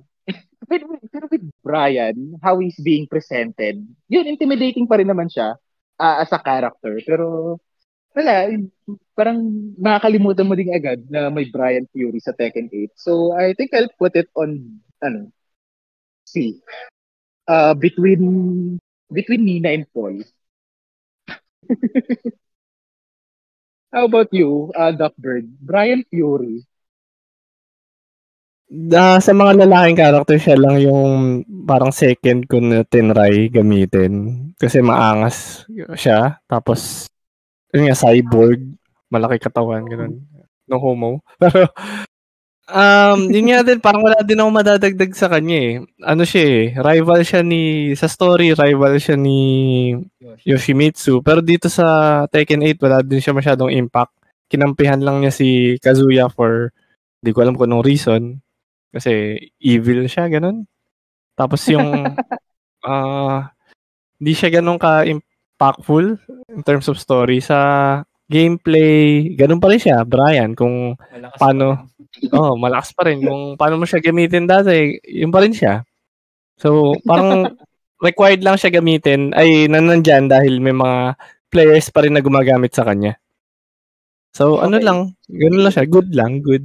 So, mga, ewan ko, mas mataas ba siya kay Warang? Baka katabi siya ni King siguro sa good. Mga ganun lang. Okay. Uh, Si Kage. Kage, ikaw. So, same thoughts with ano, Duckbird lang dito. Pero may nadagdag lang ako ng konti. They did this guy dirty. Kasi Okay. putang, hindi. Um, for the sort of reason na, sige, I understand naman na kung isasama siya sa side ni Kazuya. Kasi bad guy. Pwede na yun eh. Yung spot na yun, dapat hindi napunta kay Azucena. Kasi putang inang dahilan yan para lang magka-world peace nung sumama siya sa G Corporation para lang sa kape. Ay, Inang kwento. Ah, Kalmahan mo, mamaya pa yun. Sige. Sige, sige, mamaya. Pero basta ang dami ko kinainisan dito sa putang inang to. Pero, yun, basta, doon ako na body bet. Dapat kay Brian kasi may, mas, mas may sense pa kung ano, si Brian yung ginawang ano matchup kay Leo. Or any of the other guys na nandun. Kaya, takin na eh, they, they screwed this guy. Is, parang aso ka lang to, pero mas malala yung treatment kay aso ka. Ito, na ano lang kasi people enjoyed this. Ah, placement wise, gameplay rank ano, gameplay experience, rank experience na kasama siya. Ganun pa rin. Masaya gamitin. Nakakayot ako matot jet upper ka. Kasama na sa mundo yun. Ma-orbital ka ng walang dahilan. Like all Brian players. Pero yeah, masaya gamitin. Shit yung bato sa story. High, ano, katabi ni King, probab, ano, if ipipwes mo siya sa C, mas mataas siya kay Leroy para sa akin. So, yun. Mataas kay Leroy. Wala na, no? You, you deserve better, man. Hmm. It's alright. Pero alright He pa rin deserves siya. better. So, ito, yung next natin is, ano, yung Jojo character. yung Jojo character ng Tekken. Claudio. So, Claudio, ano yung maano nyo kay Claudio? I mean, he has a nice moment sa, sa story mode. Pero, ha? Who? parang, parang, Pero please. nagkakasundo tayo. Ha? Okay, that's cool. Sino ulit? Bakit ka nandito ulit? Oo. Ah, Queen, may Quincy Powers ka? That's cool. Sino ka ulit? so yun, parang yun. Yun lang yung ano, ka, ano ko kay Claudio. So, siguro naman, lagay na lang natin siya sa shit tier para tipid sa oras. Ganun, Pero, ginano na lang agad. Pero ito, dagdag ko na lang para ano, may sense naman yung kwento niya. So, ano, di ba pinatila siya ni Heihachi? Yung serious archers, ganun. So, Mm. technically, um, demon, oh, technically, Quincy nga siya, taga-exterminate ng mga demonyo, ganun. Tapos, ayun, in, tapos ano, inutos si Aso papunta sa Italy para kidnapin, papunta tayo si Jin. Tapos, ayun, may moment na siya sa Tekken 8. Pero, ewan ko lang, may mga naglalaro ba ditong character na to? Meron naman siguro. Grabe kayo. Meron pa rin yan. Oh. Ta- Sige, dahil, dahil may moment siya, shit tier pa rin, pero mas mataas kay Lo. Ako din may dadagdag din ako dyan. Pero mababang tier nga yan. Pang all right lang din. Ang tingin ko lang kay, ano, kay, ano pangalan to? Nakalimutan na yung pangalan. Claudio. Claudio Serafino. So, yun nga, Quincy. Maganda naman yung bagong character siya sa 7 nun eh. Pero ngayon, Tekken 8, wala nga, wala din masyadong ambag. Ayun nga, yun nga, yun ang sasabihin ko pala. Spoiler. Pinatay na siya dito, kaya sana wala na siya sa Tekken 9. Kasi wala naman pala talaga siyang kwenta. Namatay daw siya dito eh. Ginawa ng move list, tapos papatayin lang din eh. So baka patay na nga siya. Di, di ba dun sa ano, sa story mode, di ba sa picture ni Zapina, may paa doon? Di ba paa ni Claudio yun? Ah, nalaman kung paan niya yun, walang gumagamit niya. So, o baka. ano ka, siniship pa yata nila eh. Sa Pina buhay pa eh. Ito ewan ko nangyari dito sa kagong to eh. Pero okay. So, sa Ano, to, pero eh, pwede pa umiwas yun eh. Yun yung nakakatawa eh. Pwede yun niyang iwasan, di ba, na ubos lahat ng kapangyarihan niya. Wala man lang din tumulong dun sa cast para i-save siya. Mamatay ka na lang dyan. Ang ina may anime moment kayo eh, no? We stood up against the, de- the devil, tapos putang ina hinayaan lang si Claudio. Wala ka naman daw kwenta eh. Uh, So, ganun Ano- ano- hindi ka naman Mishima, di ba? Sige, sapuin mo. One Oh, shot sa- lang. Oh, maliban na sa cool moment niya, saan ba to? Low C o Heidi? Low, Ikaw na bahala. Kebs. Heidi. Heidi. Heidi na natin. At may, may cool moment ka, hindi tulad ni Lo. Ang naggalit kay Lolo. Sige, dito naman. Next. So next, ito, ito yung literal na ninja ng ng Tekken 8. Ewan ko, nag, nag ano eh, sino, sino nagturo dito? Si ano, si Naruto. Tinuruan siya ng Kage Bunshin technique. Pero, Raven. ah, ano ba? Isang beses mo lang din siyang ginamit puta sa Tekken Force pa eh. Sorry. May marami siyang scenes ah. Pero hindi yung Oh. sa mga laban. Pero marami siyang cutscene. Oo, oh, marami rin siyang cutscenes. Pero, yeah, isang beses mo lang siyang pwede gamitin. Hindi pa sa mismong fight para ma-enjoy mo. Pero, he has a, a lot of cool moves. Yun yung maano ko. Ang daming asting nagalawan si ano. Hmm. Si Raven, especially ngayong marunong na siya ng ano. Marunong na siya ng Kage Bunshin. So, so yeah, uh, cool character, cool design, cool moves. Um, high B, uh, between King and Asuka, Mm. or between Warang and Asuka. Doon din lang ako nagkakatalo. Uh, how about you, Duckbird? Raven. And masasabi ko lang kay Raven, masaya ako dahil binalik siya sa pagiging lalaki. Kasi nung Tekken 7, ginawa pa siyang Master Raven. Hindi ko trip yung itsura niya na yun eh. Ang labo kasi mas mas magaling pa daw yung babaeng Master Raven kumpara dito sa Raven na to. Di ko alam. Di ba parang ganun yun eh. Parang may levels pa daw ng mga Raven. Di ko na maalala eh. So yun, ah... ano ano yung kage? Hindi, Cyborg Raven yung tingin ko kay Master Raven. Eh, tangina, masyadong mechanical yung design. Master daw siya nung Raven na to eh. So, pero masaya na nga ako dahil ito, binalik yung kamukha ni Blade na mas madaya pa. May Kagebunshin moves. Ito, naiinis ako doon sa movements niyan. Di ko pa rin naiintindihan ngayon. Kung paano ba i-block yung napakadaming atake na yun. Flashy siya. Maganda din siyang panoorin talaga. Pero ayun, uh, all right lang siya sa akin. Tapos yung line niya na Heihachi Mishima is dead. Sigurado happy na siyang sabihin ng tut- nagkatotoo na yun. Yun na lang. yun lang naman silbi niya na karakter eh. Yun Oh, diba? sinabi niya rin dito sa 8 eh, Hachis. Oh, okay na. So baka next Is dead. Does that make us sa'yo? For real? baka Tekken 9 wala na uli siya kasi gusto lang yata sabihin uli. yun. Pinabalik lang siya para sabihin niya yung line niya na yun. That one line. Kaya silang. Mas mataas pa siguro kay Brian. Kaya ganong klaseng C sa akin. Mm. How about you? Ikaw.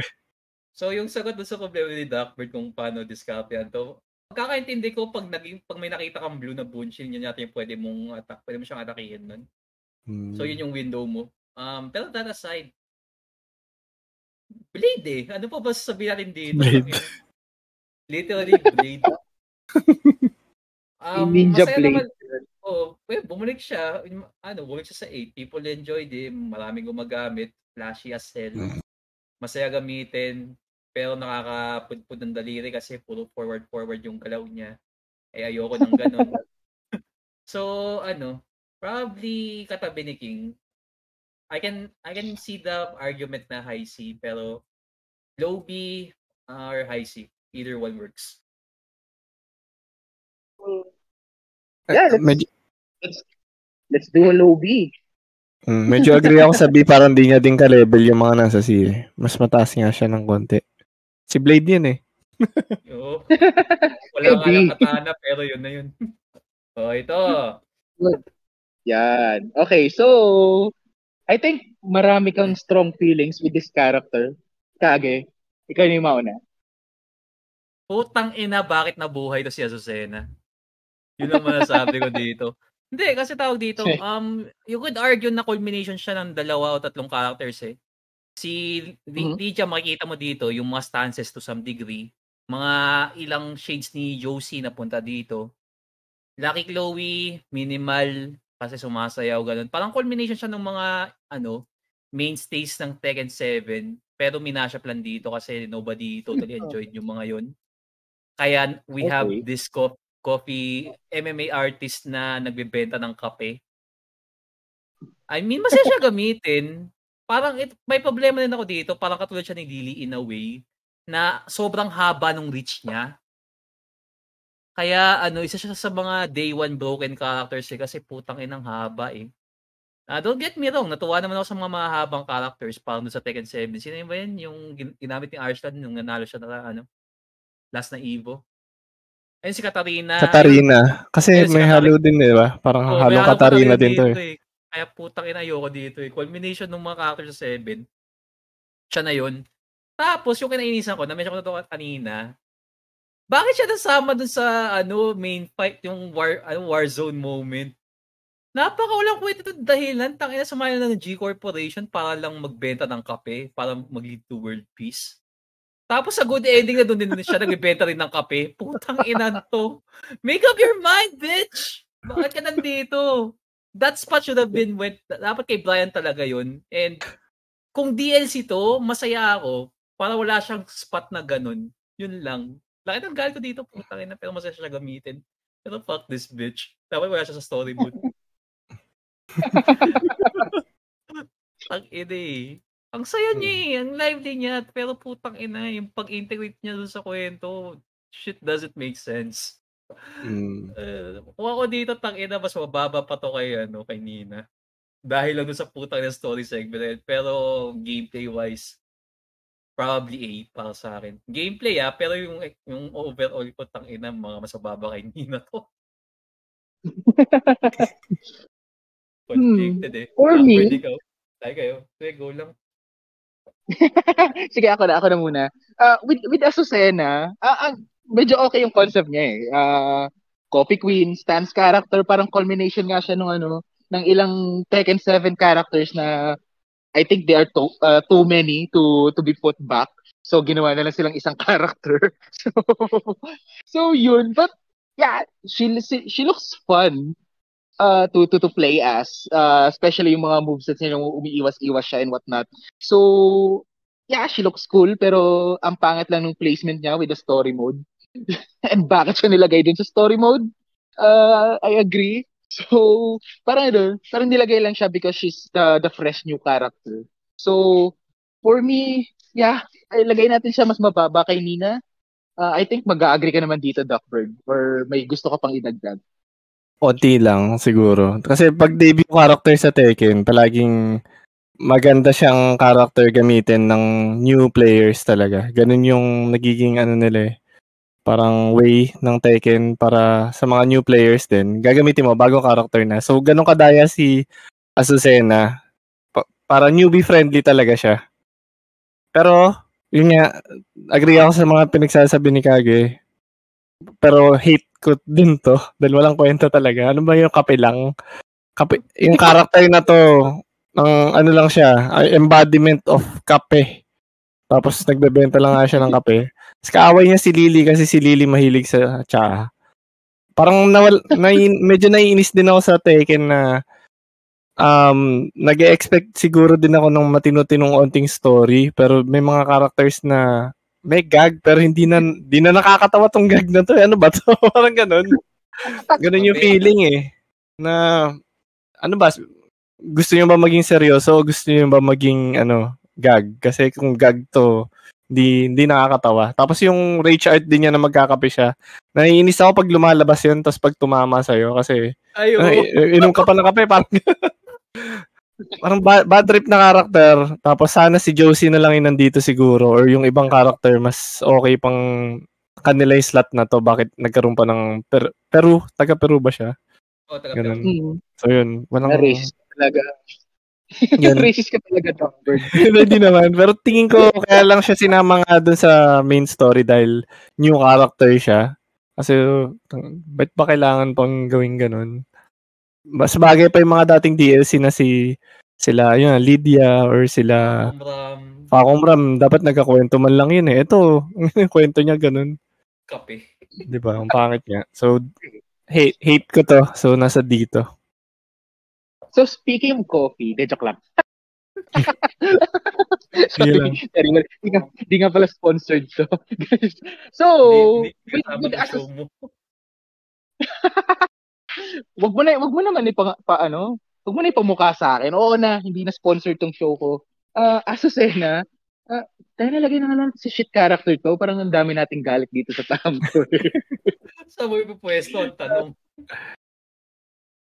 Ah, mas mababa kay Claudio kasi si Claudio may cool moment dun sa ano. eh. Nag-sacrifice siya eh. Nag-sacrifice siya para sa kawalan. Dyan siya. Sige. So, baba kay Lo. Mas masaya, masaya yung eksena nilo eh. Ito, putang ina dito eh. Mm. Mas okay, mas, mas, tama, agree ako dyan. Yan. Next. Ah, ito, ah, isa isa pang ano, isa pang classic, well, classic na agad siya. May classic na character, Dragonov. Ah, yun, konti lang yung moments sa story mode. Ah, ah, I I find it fun Makes na sense, Oh, I find it fun na mahilig siya sa plamo. so, moveset wise, uh, isa sa mga tropa ko, si, si Glenn. Um, ito yung main niya and uh, I find it I find it cool uh, yung ginagawa niyang mo- movements with ano with with Dragonov. So, yun. As tribute sa tropa kong si Glenn na kinasal, congrats man. Uh, Dragonov, uh, I'll put it on B katabi ni King. Mm. Mas mataas kay you? King o mas mababa kay King? Dalawa, Mas- dalawang side niya eh. Mas mababa kay King. Mm. How about you, Kage? Uh, Dragonov. Actually, sako lang sa akin na wala siyang ganong ano key moments dito maliban dun sa Warzone na he's commanding yung ano G-Core. Mhm. Kasi White Mhm. Angel of Death to eh. So technically behind the scenes lang talaga behind the scenes guy lang talaga siya Cosmos Chaos ganun. Tapos yun nakakatuwa yung mention ni Kevin na lang siya ng plamo. Gameplay wise parang alam mo yung day 1 Tekken 7 na Dragon of Blackbird. Naabot na, naalala mo? Hindi ako nag ano nun eh. Hindi ako so, active nun. Ano yan? Pero nakita mo yung ano, yung laban ni JDCR versus ni yung nandito sa Pilipinas. Yung Mm. yung YouTube nun, Mm. yung Fight of the Gods. Mm. Parang bumalik yung ganung Mm. kalakas sa Dragonov eh. Mm. So, he's strong right off the bat kasi ano, heavily nerf siya sa Tekken 7 after nung Mm. Tournament na yun, ma- malala yung nerf sa kanya. So, easy to pick up. Nakakatuwa yung mga mix-ups kasi pwede niyang i-bait yun tapos grab pala babagsakan. Mas okay. Para sa akin, less polishing kay King pero mas okay gamitin. Tapos malutong yung mga hits niya eh. Yung tipo pag sinipa ka, akala mo bali yung buto mo. Parang kay Brian levels. Pero mas masaya gamitin si Dragonov. So, placement ko dito, overall, probably high B, low A. Ikaw, Duckbird. Ako around, ano, mas nag-agree ako dun kay Kebs. Kasi, sorry na sa mga Dragon of Mains, pero di, wala akong expectation sa kanya sa story. Kasi silent nga naman siya. Oh. Tsaka, kahit nga dialogue, wala siyang ka-dialogue-dialogue dito eh, di ba? Hindi nyo na napansin Oo, siguro yan. na wala na yung, ano niya, yung voice actor niya. So, ano lang, uh, yun lang, yun lang talaga silbi niya eh. Pero in terms of yung sinabi nga ni Kage na mas parang Tekken 7, hindi ko kasi naabutan yun. Pero maganda nga daw, mas lumakas din si Dragonov ngayon. Hindi ko lang alam kung ano yung specifics. Pero isa sa mga masasabi kong lumakas, kasi mas madali nang gumawa ng running move ngayon Oo. kumpara dati. Kaya mas mada- magagawa mo na yung ano, Putos. yung mga pressure ni Dragunov. Mas easier na. Mas na easier pa. So, yun na nga. ah, around B lang siguro siya kasi good character naman siya at wala namang kailangan ng baguhin sa kanya. Hindi mo na din siya kailangan isama pa sa story eh. Ganun lang siya. eh. Yun. Let him let him do what he wants behind the scenes. Yun Mm. eh. At least kasama pa rin siya, di ba? Tapos yun. So, mm, B. Average. Ikaw, Kebs. Hmm, yeah, lagyan na lang natin sa B kasi hindi hindi naman siya awful. Tahimik lang siya. Ma bubola siyang ba- ng ano, ng plamo on the side. So, yeah, let let the man be. Mm. Pasok siya kung Oh, gusto Galing niya. yan, mag- Let the man be. Ang galing nun, ha? O, sa, o, o, saan siya dun sa B? Oo. Yun nga, ah, siguro mas mataas. Mas mataas kay King.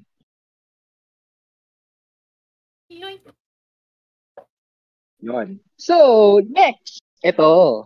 Shaheen. Ah, ano ba? Ito si ano si eh. Ito si si si bodyguard eh. Lesbian bodyguard ko eh. Lesbian behind me, I'll protect you.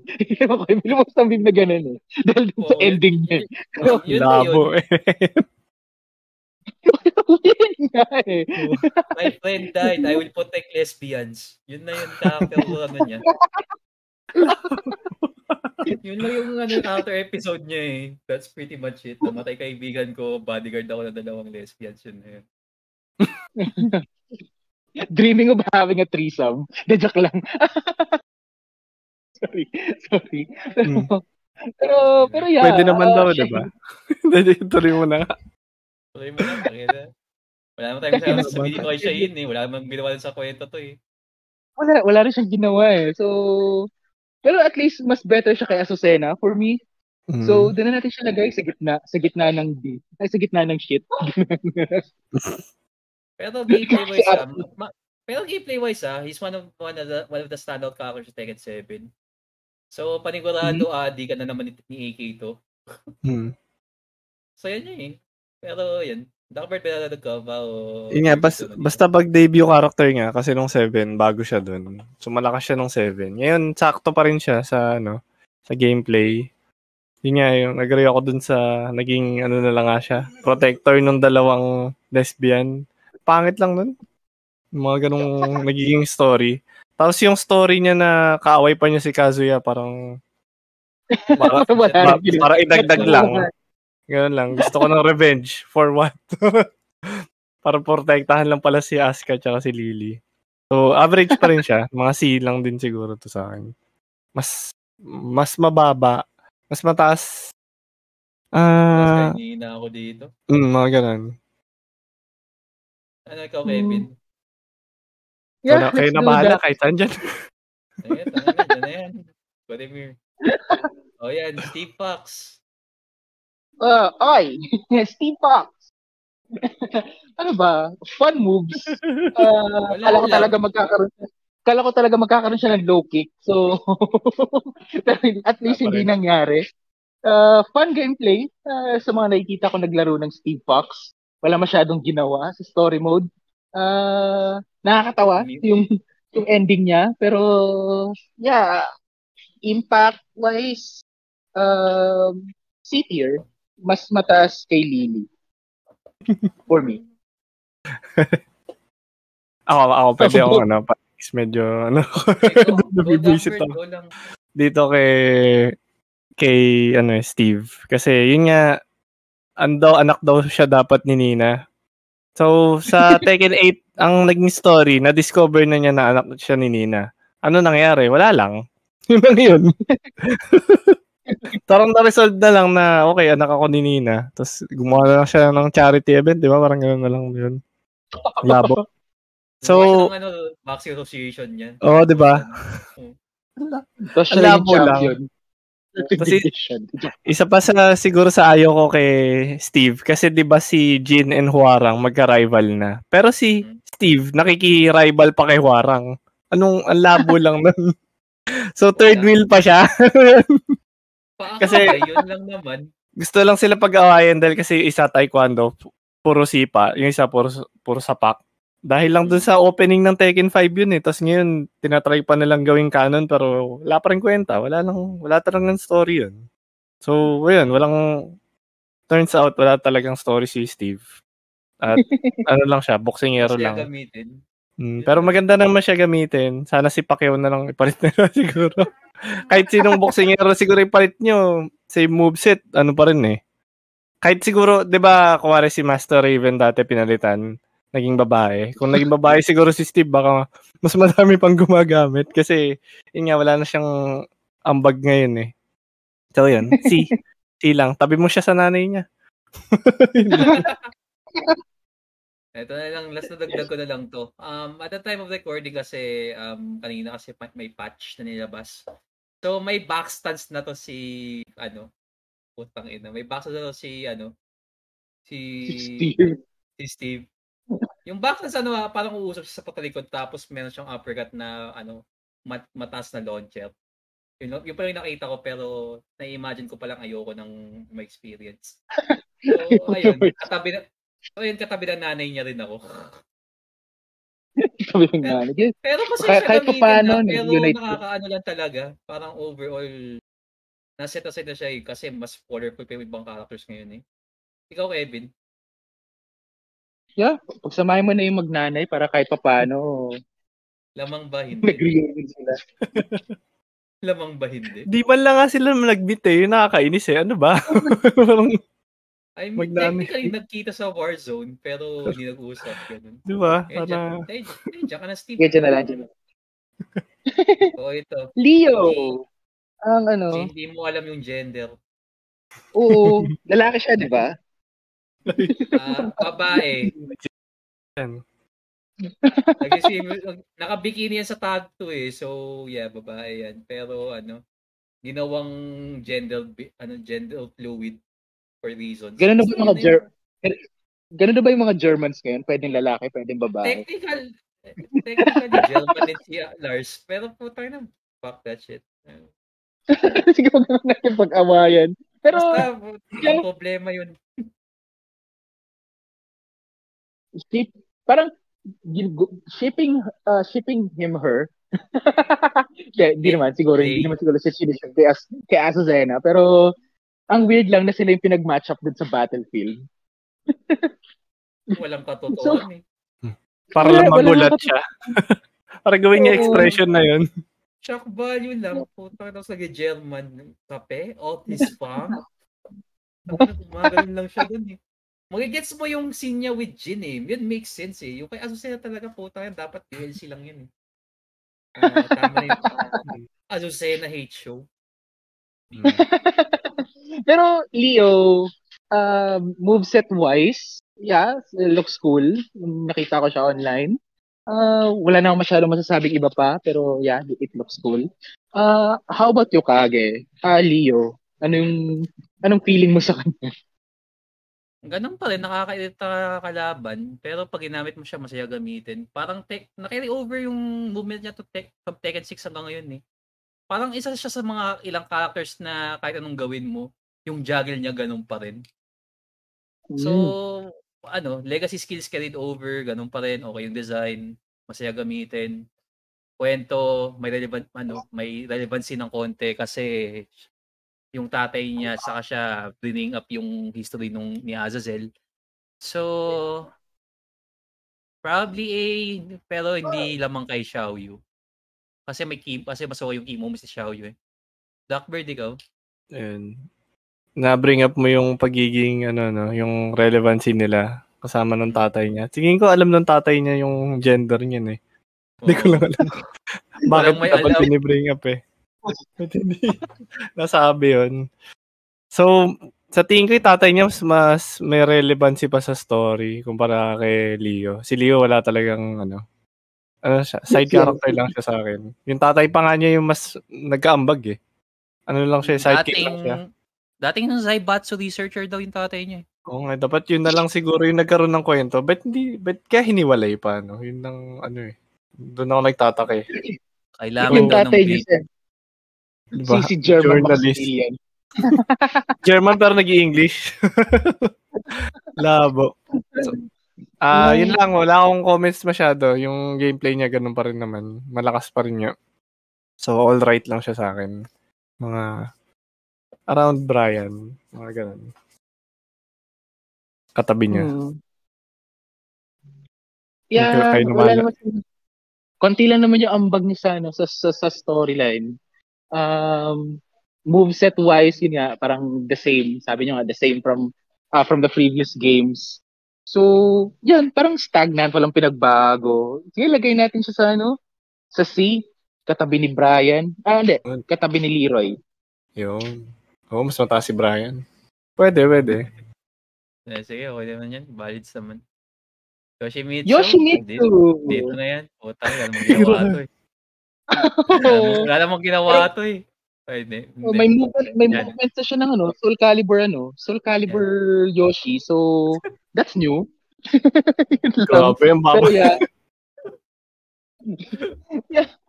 Wala eh, ume pala si Yoshi. Dumaan lang, hi, hello, goodbye. oo. Ayun, I have moveset from Soul Calibur 6. Use me. at least, at least matatandaan mo na siya si Yoshimitsu. Pero tong isa, sino to ulit? Si Claudio. Claudio. Oo nga, ba't ang baba? Nagtataka. Sige, dito na lang yan. Kayo ba? Ano ba kayo? Ewan ko, takina. Hi, hello lang sa akin si Yoshimitsu. Wala namang ginawa to eh. Oh, ayun. Yun na. Pero at least hindi siya sing awful ni Azucena at ni Mm. ano, ni Jack Kate. Yun lang. Yun Ah. tingin ko dyan. Sa Ay, hate ba? niya talaga. Hindi naman sa hate. More like, Hmm. wala, may, wala kang mapipwesto eh. Hindi naman Hmm. pwede all right to kasi wala namang ginawa to. Movement-wise, panggago pa rin. Ito na yung literal na joke character dito sa Tekken. Pero may skill. Kaya ano eh, wala, ewan ko lang. Ako, ako tatawin nyo dito ako for, kasi wala akong maisip talaga. Pero yun, ikaw Duckbird, may ibang placement ka pa o yan na yung sa'yo. Medyo mas mataas sa akin na konti eh. Pwede mo nga tabi sa rival niya kasi yung Yoshimitsu ngayon mas malakas na rin. Yung, move- yung ano niya. Kasi sa Tekken nga ngayon, hindi na yung dati Iron Fist pa, di ba? The King of Iron. Fist, susuntukan. Ngayon, mas na-utilize na yung paggamit ng weapons. Eh, si Yoshimitsu nga yung unang characters na may weapon talaga, pero hindi lang ginagamit. So ngayon, mas Sabagay. malakas, mas malakas talaga yung ano niya, yung mga stance niya ngayon. At saka yun nga, yung sinasabi niyo wala siyang abag sa kwento. Si Yoshimitsu kasi, uh, dun mo ako na-expect dyan eh. Ninja lang yan ng Manji clan ba yun? Ganun. Lagi lang kalaban niya, no? Magnanakaw lang. Mm, ganun lang. Tapos yung Yoshimitsu yata, yung blade eh, di ba? So, pero malakas siya eh. Alam kong ang ganda niyang gamitin ngayon eh. Ewan ko, kaya lang malakas kasi wala naman nakakakita ng moveless niya. eh. Yun nga, yun na yun na rin yun. Tapos nadagdagan pa, di ba? Hindi, mas madami pa siyang ginagawang kalokohan ngayon. Hihiwain ka na niya. So kung mahilig kayo sa samurai siguro, siguro bias na lang siguro. Kasi yung mga ninja nilagay niyo sa taas eh. So ito samurai malakas pa rin yan. Ba- Basta gago yung character na yan, hindi ko maintindihan. Okay, Kaya kayo na bahala. Around C ako sa dyan. Pero sige, lagyan na natin sa C uh, dahil special guest si Duckbird. De, joke lang. Pinagbigyan. Samahin na nga rin ng dalawang osong to kasi isa naman yung babagsakan Oh, sige. ng mga yan. eh. Al- almost iisa lang yung pagbabag sa kanila. Pero, yeah, much better si, ano, si Hiyachi Bear. Ayun na. Uh, that's like medyo mind-blowing sa akin na they give like some of Hiyachi's moves to a fucking bear. nag nag-electric gun feel. Technically, so, adapted sa niya yan. Pero si Kuma to, Well, ah, yung anak nung unang Kuma. Oo, totoo, totoo. Pero yeah, it, it's a surprise eh for me na yun yung ginawa nila for for the, kay Kuma this this game. So it's good pero low good, low B. Katabi ni Raven. Parang same reason din kay Panda eh. Wala namang ginawa si Panda dito eh. Oh, walang walang ginawa si Panda so C. Sige. Yan. How about you two? Ano, tanggap Oh, na ba natin yan for, for the Bears? Wala lang, gag lang naman yung mga yan eh. So, sakto lang. Play style wise, Mm. halos pareho lang naman tong dalawa. Eh, Oh, over may lang naman to eh. So, yun na sila. Medyo Yung isa agree din ako dyan. Yung isa cute lang.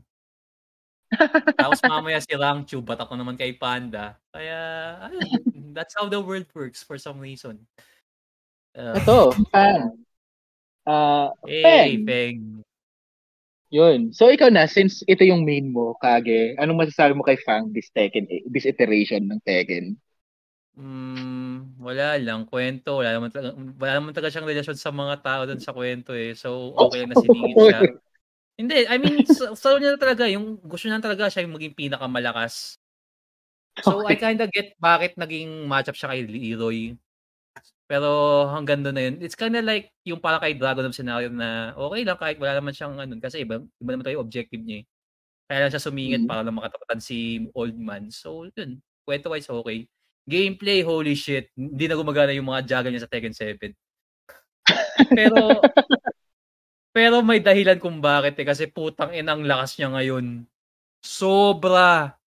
Eh, still na nga siya sa Tekken 7, mas malala siya, he's way stronger ngayon. Na-nerf lang yung ano, yung isa sa mga ground stomps niya. Pero yung pumalit, yung down back way niya, Oof!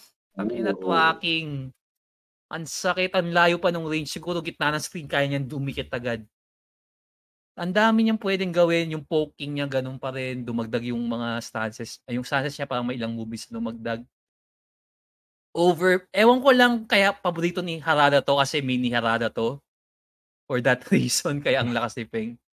Pero yeah, overall pa, ito bias ko talaga to ha. Estel ako dito. Over, kasi lakas yan. Lumakas siya ngayon eh. Pero overall, kung isa-factor mo yung kwento, eh, middle or low B.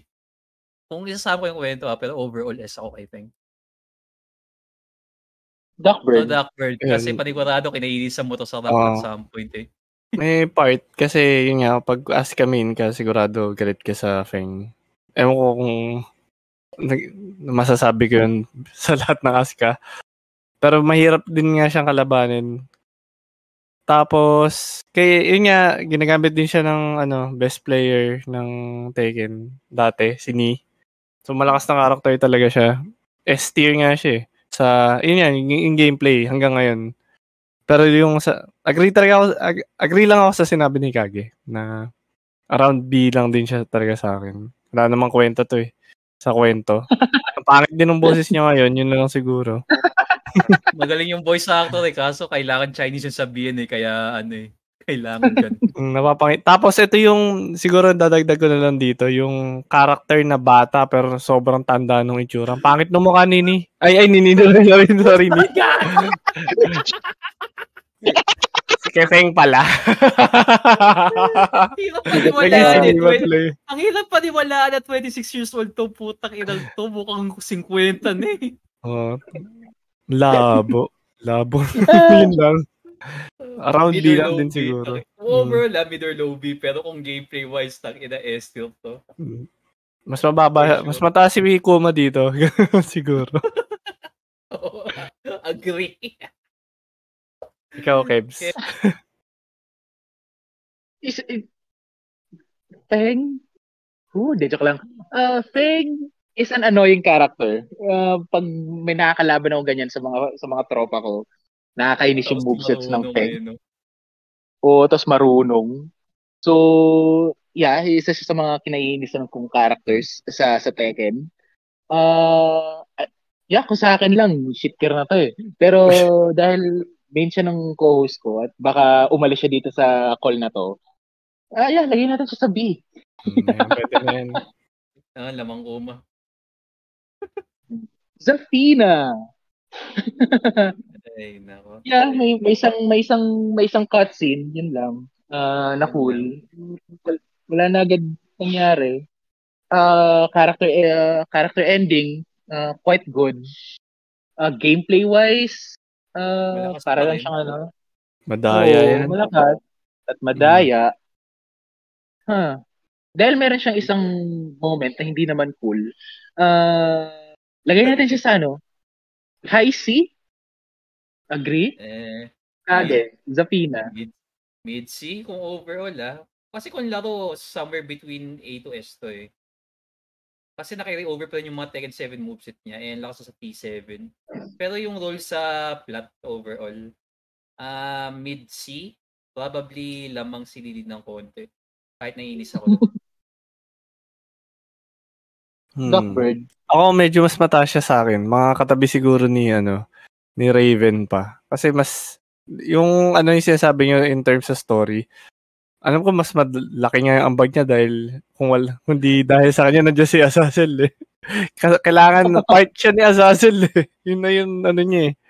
Parang redemption niya from Tekken 6. Nalayo si Azazel. Mm, gusto lang niyang ilabas na, oy, nasa akin si Azazel, gano'n. Kasi sa 7, DLCs lang siya, gano'n.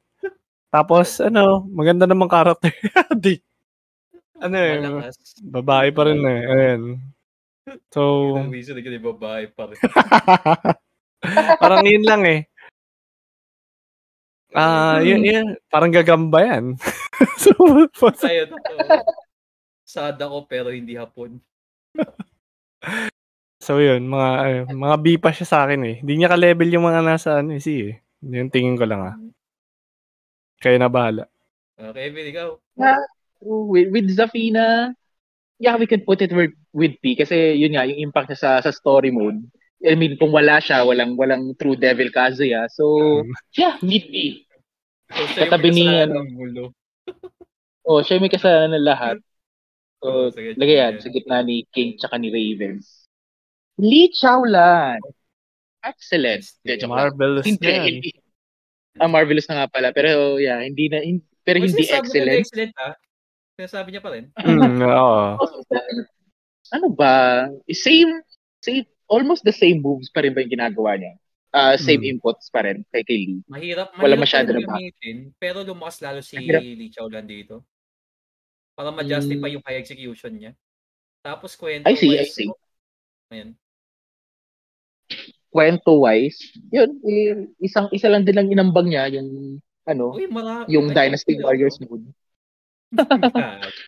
Eh, and siya rin yung nagsabi na, ano, na, ano, na, Jin, you got nerf. De, joke lang. siya yung announce nun. So, so yun, mahalaga siya sa story. Walang magsasabi na humina si Jin. De, joke lang. uh, but Lee, Siya, uh, siya nagpondo ng Yggdrasil, gago. Oo, siya rin nagpunto ng Yggdrasil. Sorry na. But Lee, uh, I enjoy using him nung Tekken 6. I think that's the last time na medyo nagseryoso ako on a, on a character sa isang Tekken sa isang Tekken game. So knowing na he just almost had the same move. So baka I could execute some Lee Chaolan moves pag humawa ko ng Tekken 8. So hmm, maybe we, lagay natin siya B tier sa baba ni Zafina. Hmm. Okay. Ay, uh, B, B tier, oh, tama. B tier nga sa ah, next kay Zafina. So, Kage, ikaw, Lee Chaolan. 80 ako dito, pero mababa. I mean, Mhm. plot-wise, napaka-relevant niya na from 7 onwards eh.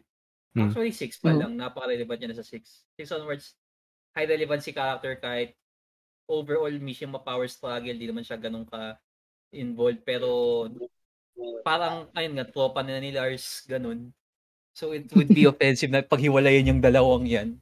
Tapos ayun, yung pagka-high execution niya, kasi dati ang hirap niya gamitin tapos yung damage ano, barya-barya lang. Eh ano binawi ngayon. Tapos dahil sa bagong patch, maraming na nerf siya, hindi. Ibig sabihin, justified talaga at intended talaga yung ano, pagpwesto nun. And considering na high execution to, saka nakakatuwa character niya ever since, high A, ano, low A, pero mas naman pa si Xiao Yu because reasons. Yun na lang ako. Duckbird. ano, nasa, eh, reveal ko na din na nasa A din siya para sa akin. Eh, Ewan ko kung bakit kino-compare ko siya kay Lo, pero si Lee kasi tingin ko sa kanya dati gag character din siya. Pero ngayon mas ano siya eh, mas maayos siyang character na talaga. Kasi anak siya sa labas ni Heihachi. Tapos parang chick boy pa nun dati, 'di ba? Parang ganoon. Hanggang ngayon, Oh, pero hanggang ngayon kahit pero kahit ting- isipin niyo kahit chick boy siya hanggang ngayon, ma malaki pa rin yung ambag niya sa story eh. Mas parang may redemption siya eh kumpara doon sa ibang mga characters dito.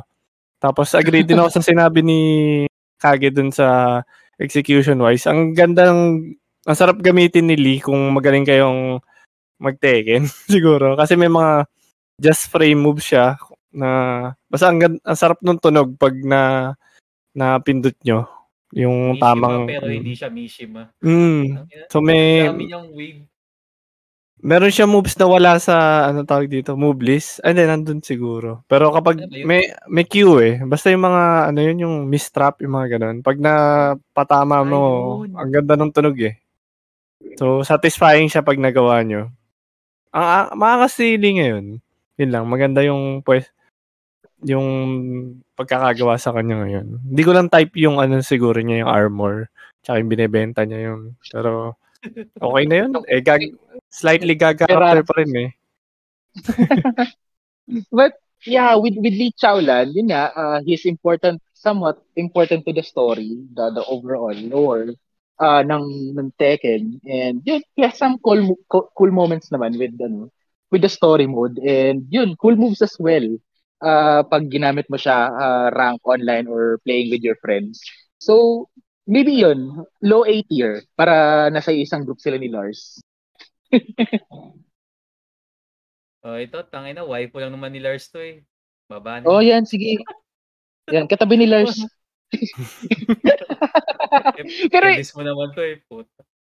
oo, tilis ko naman yan. So, yan. Hindi ka agree doon, Kage. Bakit? Hate mo yata. Hindi. Hindi, I mean, Tekken 6 kasi nakakayot lang kalaban kasi ito yung noob stamper eh. Pero wala lang, parang ganun pa rin eh. I mean, wala naman nagbago sa kanya. Mas okay yung design niya. Mu- Nagmukha siyang pixie ngayon.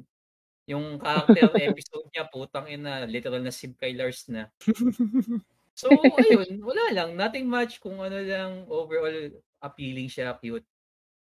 Mga baguhan, last mga hatak. Yun lang. Yun. Pero siguro, yun, overall para sa akin. Pero, whatever works. Kasi yung susunod na tatlo niya, tayo seryoso eh. Hmm. Oo. Pero, before we do that, yeah, Duckbird, ikaw, may dadagdag ka kay Alisa? Ano, agree na lang din ako siguro sa'yo, Kebs, na nilagay mo siya sa A. Na ano pa rin siya eh. Importante sa yung pagsisimpan mo. ano lang, hindi naman siguro. ano lang, siguro sana magkaanak sila ni Lars.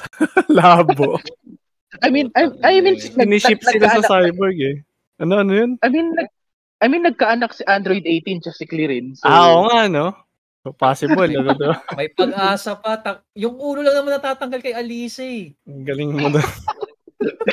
Labo, di ko alam paano sila siniship, pero kahit pa paano ship nila, parang possible mangyari. Yun na lang Hindi, eh. Kaya nasa 6 A. kasi eh. may romance na ewan eh. Kaya, basta, pero, sige, mamaya na natin. Basta Dragon Ball reference na lang, nagkaanak naman si Queen sa si 18 eh, yun na yun. Pero, ito, la, the last three, ito parang ito, medyo matatagalan tayo dito kasi like ang daming, eh, maliban na sa isa, Putang ina. most likely sa story mode. Pero, Devil. Jin. Oo, hindi. Hello? Sige, isang oras yung tatlong to. De, joke lang. Devil Jin, sige, bawa na na ako kasi uh, story-wise, ah, of course, ito yung isa yung villain na may pinakamalaking ambag.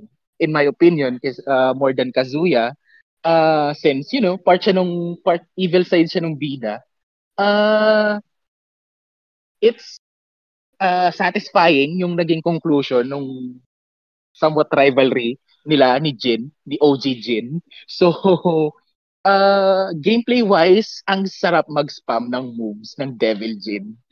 Uh, Hmm. Te- Tekken 5 pa lang. It's been really, really, really fun. So, S tier ang Devil Jin sa akin. Uh, higher than higher than uh, sino to? June. Mm. Ulul. Ah, sige, dahil minura mo ako kage. Why? Hindi, I mean, ala lang, it's like your typical I will fight my inner self or inner demons ganun, pero pinamukha lang na yeah, I've I've been always protecting you all along. Lalabas lang ako pag mamamatay ka na yung mga ganong moments. Okay. cringy, uh, cringy as fuck pero expected na yun. Tapos pinamukha niya lang na ako yung embodiment ng mga ano pero parang dahil kita, laging ganun yung mga yung, it's like the cliche has been one throughout infinity in time pero okay naman dito. It kind of makes sense. Saka yung gameplay kasi okay yung integration nun. Kaya okay lang. Ito yung pinaka-ayokong design ni Devil Jin. Oh, Okay. okay. sa. Hmm? Kasi putang ina ilang damit yung sinuot nito, anim, putang ina. Nakapolo ka na, may jacket sa loob, Hirap i-cast. sa labas. Hirap i-cosplay niyan. Hirap i-cosplay nito, tapos putang na paano ka makakagalaw ng ganun, realistically. Pero, design-wise, ito yung ayoko sa kanya, yung design lang niya. Pero, overall, yung gameplay niya, ibang-iba na. At mas masaya siya gamitin ngayon kaysa sa Tekken 7. Kaya si Kudans, tang ina, natakot ako makita yun sa Tekken World Tour kung lumabas ulit yun, tang ina. Halimo sa Devil Jin yun eh. What more pa kaya ito na u- overbuff siya ngayon. Pe- Kahit na-nerf ng konti dahil sa, sa recent na patch, pero malakas pa din to si Devil Jin. Eh, pero placement wise, low S, probably, ano, high, high A, better than Kazuya for sure. Pero stuck between doon. Duckbird, ikaw? Ayun, sa placement, agree na lang muna ako kay Kebs kasi podcast niya to. Yun na lang. Pero S nga talaga to. Malakas na character. Disagree lang ako kay Kagi dun sa, ano, dun sa design wise niya. Mm, Nagustuhan ko siya eh. Drip eh. Drip marketing eh. Ewan ko. Na, napormahan lang ako sa itsura niya ngayon. Kesa doon sa suot na eh. madaming tato. Ewan ko, parang nagustuhan ko lang talaga siya. Yung pag, pagkikipag-usap niya din sa sarili niya dun sa loob ng kung ano man yun, okay lang din yun. Ang iniisip ko nga dati na magiging separate entity pa si ano, yung Devil Jin, lalabas sa katawan niya para magkaroon ng sense yung nakakatag niya yung sarili niya. Pero hindi pala. Second Diba? tag 3, Oo, ganun. di ba? Kasi nakakuha, Ah, nagagamit mo dalawang Jin eh. Labo eh. Pero hindi pa rin pala. So yun, okay lang din naman yung naging angel. Ah, ano, basta malakas, ang lakas nga na character. Kaya na-nerf siya eh. Tapos, maganda din na, na i-integrate na rin sa moveset niya yung ano, yung chains, kasi yun yun sa Tekken 8. Tapos yung laser din na napakadaya. Yung, alam ko yung hell sweep niya, napakadaya nung ano, napakalaki ng damage. Na-nerf Pero, yung Hellsweep. y- y- yun nga yung na-nerf na-nerf eh. sa kanya. Pero nung, yun nga, nung first patch, sobrang daya. Kaya ilalagay mo talaga sa S eh. So yun lang, S, S tier. Halimaw. Bida yan eh. Oh, saan ba to? Lamang ba kay mami o ano? O, dyan, sa gitna. Ayan, yun sabi ni Kebs eh. Kasi yun sabi niya. Victor. Wala, cool French guy. Victor, eh. yun. Esther. Yun na yun. guy. Cool French guy, Esther. Pang bobo, mga bobo gumagamit niyan. Yun na yun. Oo. O, kung kung fan ka ni Yasuo ng League of Legends, magugustuhan mo siya si Victor. French, French, French Yasuo, yun na lang yung sinasabi ng mga tao eh. Huwag na rin patagalin yung Oh, oras yun. natin dyan. Ito na yung matagal But, garantisado. teka, teka. Hindi ko try ko lang sa ano. Hindi S yan si ano. Di S para sa akin yan si Victor. Nasa D sa akin. Okay. Okay. Elaborate, Okay, elaborate. Noob Kasi, eh. Yun nga, yung character siya na behind the scenes na siya pa pala kumokontrol kay Raven, siya pa pala kumokontrol doon sa ano. Ang gan- okay lang. Okay lang yun, pero tangina niya. Napakadami niyang weapons. Bakit ba ganyan? Ba't ba nagkaganto yung Tekken? yun lang Ay, siguro. Siya yung Wala. pamalit kay Noctis kasi, din lang magagamit si Noctis kaya gumawa siya ng parang Hmm. similar kay Noctis. Yun nga eh. Kasi Stance di... Oh, sige, ikaw muna. Stance character, dalawa lang stances niya, yung kutsilyo tapos yung nakakatana siya. Tapos wala lang, may isang move siya na pag naka-hit, putang ina, hindi mo matatamaan kahit anong gawin mo. Yung magte-teleport siya sa taas. Hmm. Nakakairita yun eh. Pero, Eh. wala lang, maangas lang siya. Kaya S tier kasi ang daming gumagamit eh. Pero puro bobo naman. Grabe.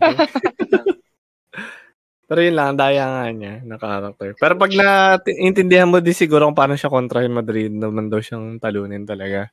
Naiinis lang ako sa itsura niya siguro, tsaka sa, sa story nga niya na may ganito pang character. Parang pinilit ipasok lang kasi si ano eh.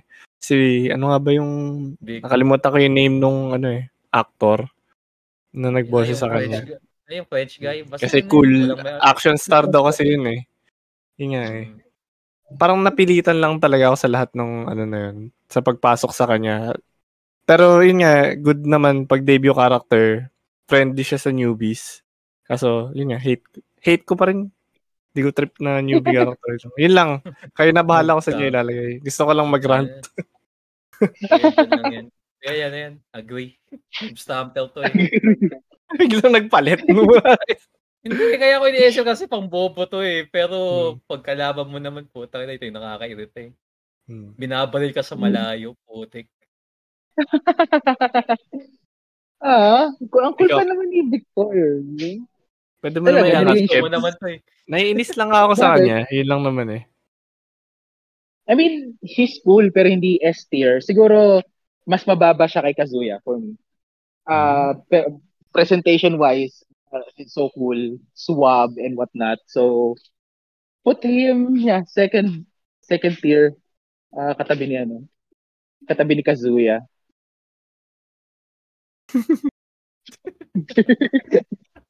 Show ko to. De joke lang. And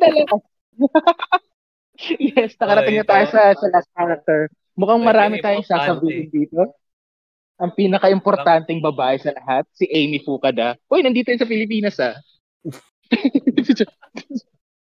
Oo nga, kamukha ni Amy to, putang ina. Pero yeah, uh, Reina Mishima, ang breakout character ng ano, siguro. Most likely, the breakout character uh, of this game. Uh, yun, pagpapakilala pala sa kanya, she made an impact.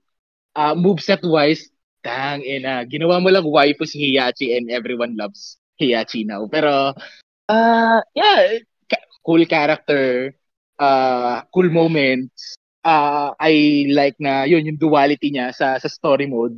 Nakala mo uh, friendly uh, poppy girl pero pala she's a bitch na so yeah I I, I really enjoy Reina Mishima uh, as a character uh, moveset wise uh, seeing people use her uh, they're all enjoying it uh, appearance-wise, of course, hindi natin pwede pag-usapan yan. That's Amy Fukada. Uh, so yeah, S tier. Mas mataas kay Devil Jin. How about you, Kage? Agree? Disagree? Mag, hindi ko nga alam. Mag, mag, tayo. mas naman kay Devil Jin to panigurado. Ewan ko lang, dapat pa si June eh. Pero habang nagising po kay Mami June kasi paborito ko pa siya dati pa. Um, Masaya to si Irene eh. I mean, for the lack of a better term, the best way to describe her moveset is mabilis na Heihachi. Kasi mm-hmm. may mga dalawang sta Blackbird, pa-correct na lang kung nagalaw mo na to si Reyna. That's how. Uy, nagalaw. Na, nagamit mo. Pag nagamit mo na. Bakit nalo. Pag nagamit mo na ng konti, kasi nung nilab ko siya ng konti, um, may mga stances kasi siya. Yung isa Sentai, hmm. yung isa nakalimutan ko na yung pangalan. Pero ano, mabilis na Heihachi for the lack of a hmm. better term. O- okay yung ano, pakiramdam ng gamitin niya. Yung umiikot siya sa baba, nakakairita pag ikaw yung receiving end nun. Kasi nakaka-break hmm. ng guard yun. Ewan ko lang kung tama pag kung tama pagkakititik ko ah, kasi may pagka-guard break yun eh kaya nakakairita yung pagkalaban mo to. Tapos malib- mabilis pa to, yung hitbox niya parang kinda mahirap tamaan kasi babae. Female. Mm. Oo. Eh, pa- parang day one pa akong for some reason po. Tang inang hitbox yan, ang laki-laki, hindi ba tamaan. Tapos, ano, ang sarap ng feeling niyang gamitin. Kaso Mishima to eh. bobo ako mag-Mishima. Kaya, mm. pero kahit amidst all of that, kung makuha mo siya tapos magets mo, ma-pick up mo siya, makuha mo yung execution and yung mga nuances niya, definitely one of the best characters na gamitin at ano, Mishima ang kailangan mong ano, practicein. At saka si saka hindi na si Jin yung nag-iisang Mishima may stance. So overall, breakout character lahat. Tapos yung reveal sa dulo na people so miles away. Yeah, mas mataas kay Devil Jin would argue na mas mataas pa kay Jin to. That bird ikaw? Ayun, uh, S tier siya sa lahat mostly ng mga tao. Kasi debut character nga siya. Pero tulad ng mga sinasabi ko kanina na pag debut character, newbie, newbie friendly dapat. Kaso ito yung Hindi eh. character na hindi newbie friendly kasi mapapaaral ka talaga ng Tekken pag ginamit mo to.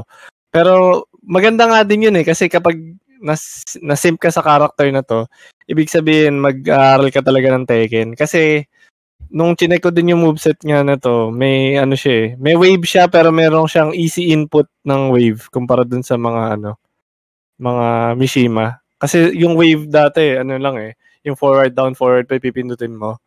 Yung kay, yung kay Reyna kasi ano, may down, forward, ano lang, 3 lang. Basta mas madali siyang pindutin. Hindi mo kailangan gawin yung specific input. Kaso ang ang, ang ganda lang nung wave niya kasi may tunog.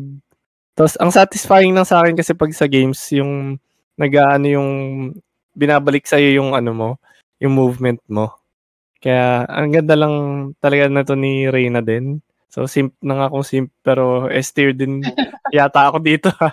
Ang pinaka naging problema ko lang sa kanya sa story niya dahil mo, so, sobrang marketed din siya tulad ni June.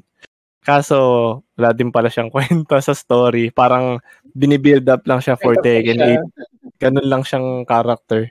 Binibig Diba? lang for 9. Pero, Oh, ay, for, sorry, hindi pala 8, 9. Oh. I mean, Ganun sakto lang siya eh. Kasi si Jin yung highlight eh. Tapos si Reyna parang slowly build up. Tapos ito yung mga ano niya. Yung intentions niya pinakita as it goes ano. Tapos sa character episodes, okay, ito yung main cause niya, ganyan. Pero, Mm. sakto lang pacing, pero yeah, would argue na since siya, isa sa mga heavily ano marketed na characters, parang dapat meron pang mas mabigat, may extra pang ano. Pero Mm. sakto lang yung ginawa sa kwento eh. Pero that's just me.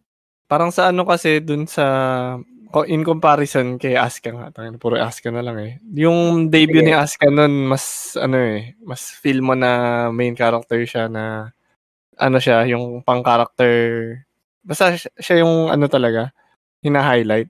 Etong kay Reyna, alam mo nasa highlight siya pero siguro sa competitive scene mo lang siya makikita dahil malakas na yung character. Sa game, wala siya masyadong ano eh. Hindi siya pinakita ng parang kahit isang scene na ano. Kasi mystery nga eh kung saan siya galing 'di ba? Kung anak ba siya ni ano. Pero yun lang yun lang yun. Alam na natin na anak siya ni Hachi pala. Pero bakit? At saan? Yun lang yun. Hindi natin alam. Baka Binigyan lang tayo ng- eh. doon lang ako nainis eh. tamad 'di ba? Labo lang nun. Sana kahit pa paano na nasagot man lang yun. Kasi sa trailers lang binigay na yun na anak ba to ni Heihachi ganun eh pero hindi pa pala masasagot yun lang so S pa rin parang dalawang character siya into one eh parang Heihachi siya pero meron siya movements nung ano eh yung yun nga yung sinasabi ni Kagi na sa ilalim yung gumugulong-gulong sa sahig galing lang Parang, parang kasumi na ewan eh. No? Mm. Oo nga, no? May halo na konti. Pero, yeah.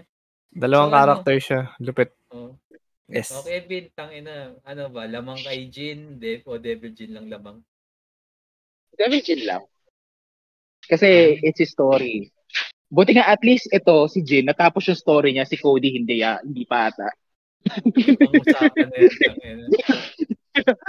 wrestling. Pero yeah, uh, uh, but yeah, uh, satisfied na ba kayo dito sa mga pinaglalagay nyo or may gusto kayong sabarin or yun. Inalis na ni Kage, ayaw na niya.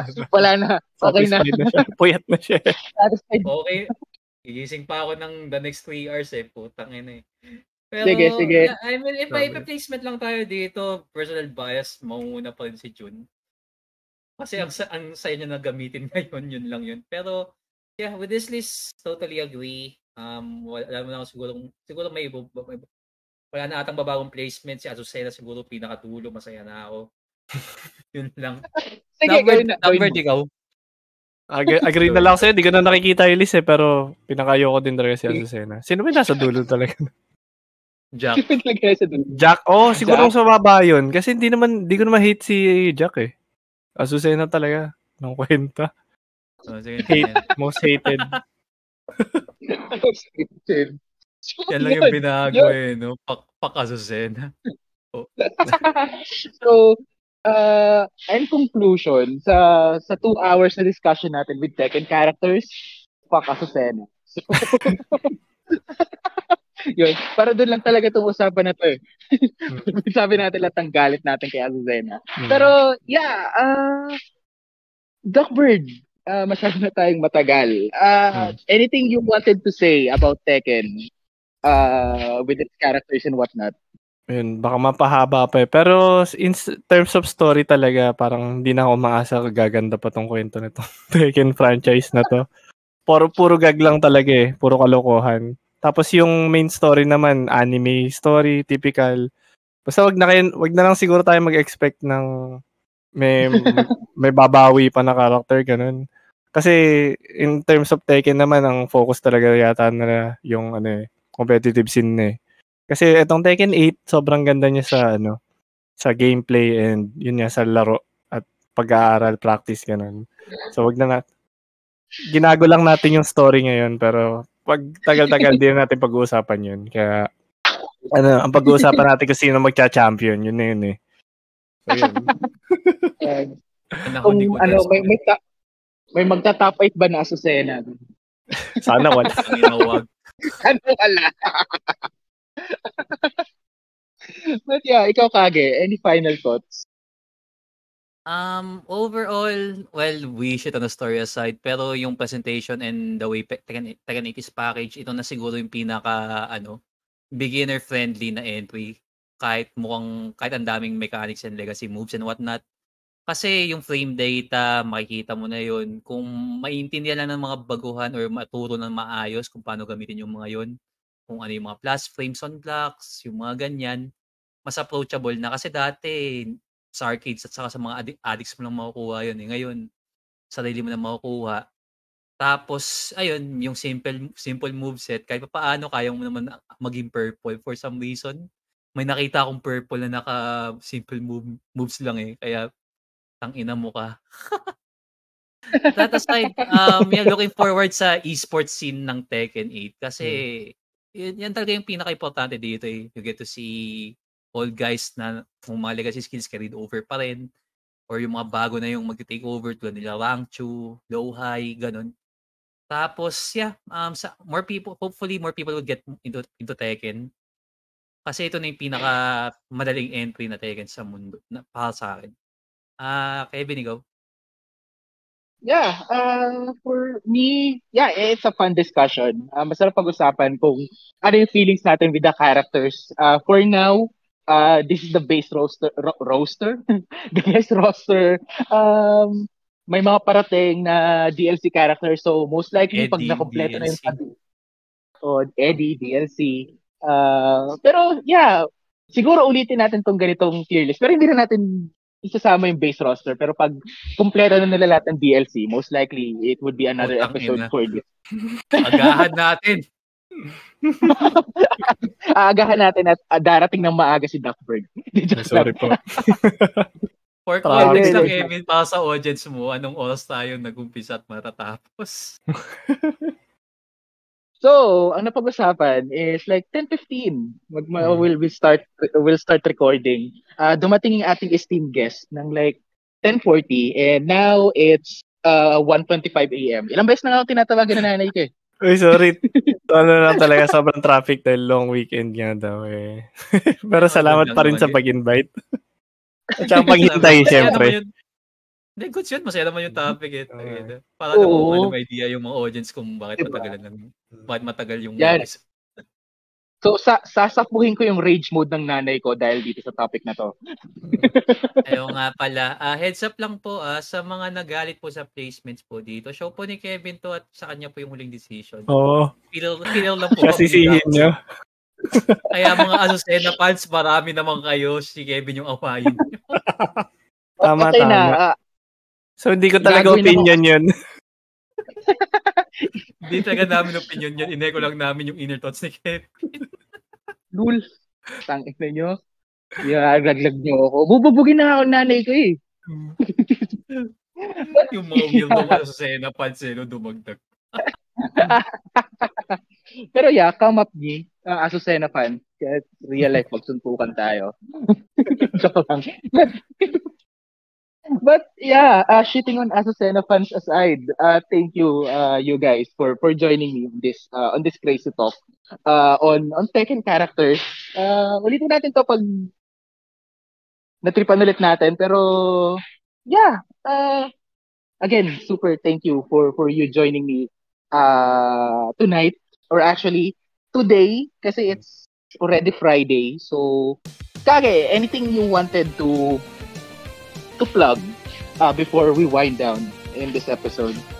Uh, dalawa lang. Um, yung solo podcast ko, binuhay ko na ulit because uh, reasons na na may mention na kanina pa. Wala lang kung ano yun.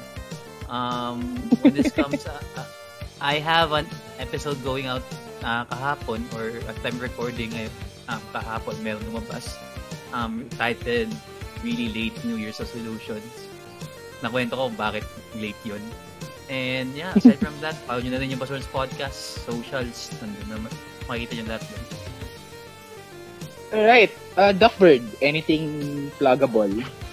Ayun lang. So, uh, podcaster din nga pala ako. Kaya kung mahilig kayong makinig ng mga abnormal na nag-uusap tungkol sa anime, meron ako podcast na tinatawag na Anime X Angas. Search nyo na lang siya sa Spotify.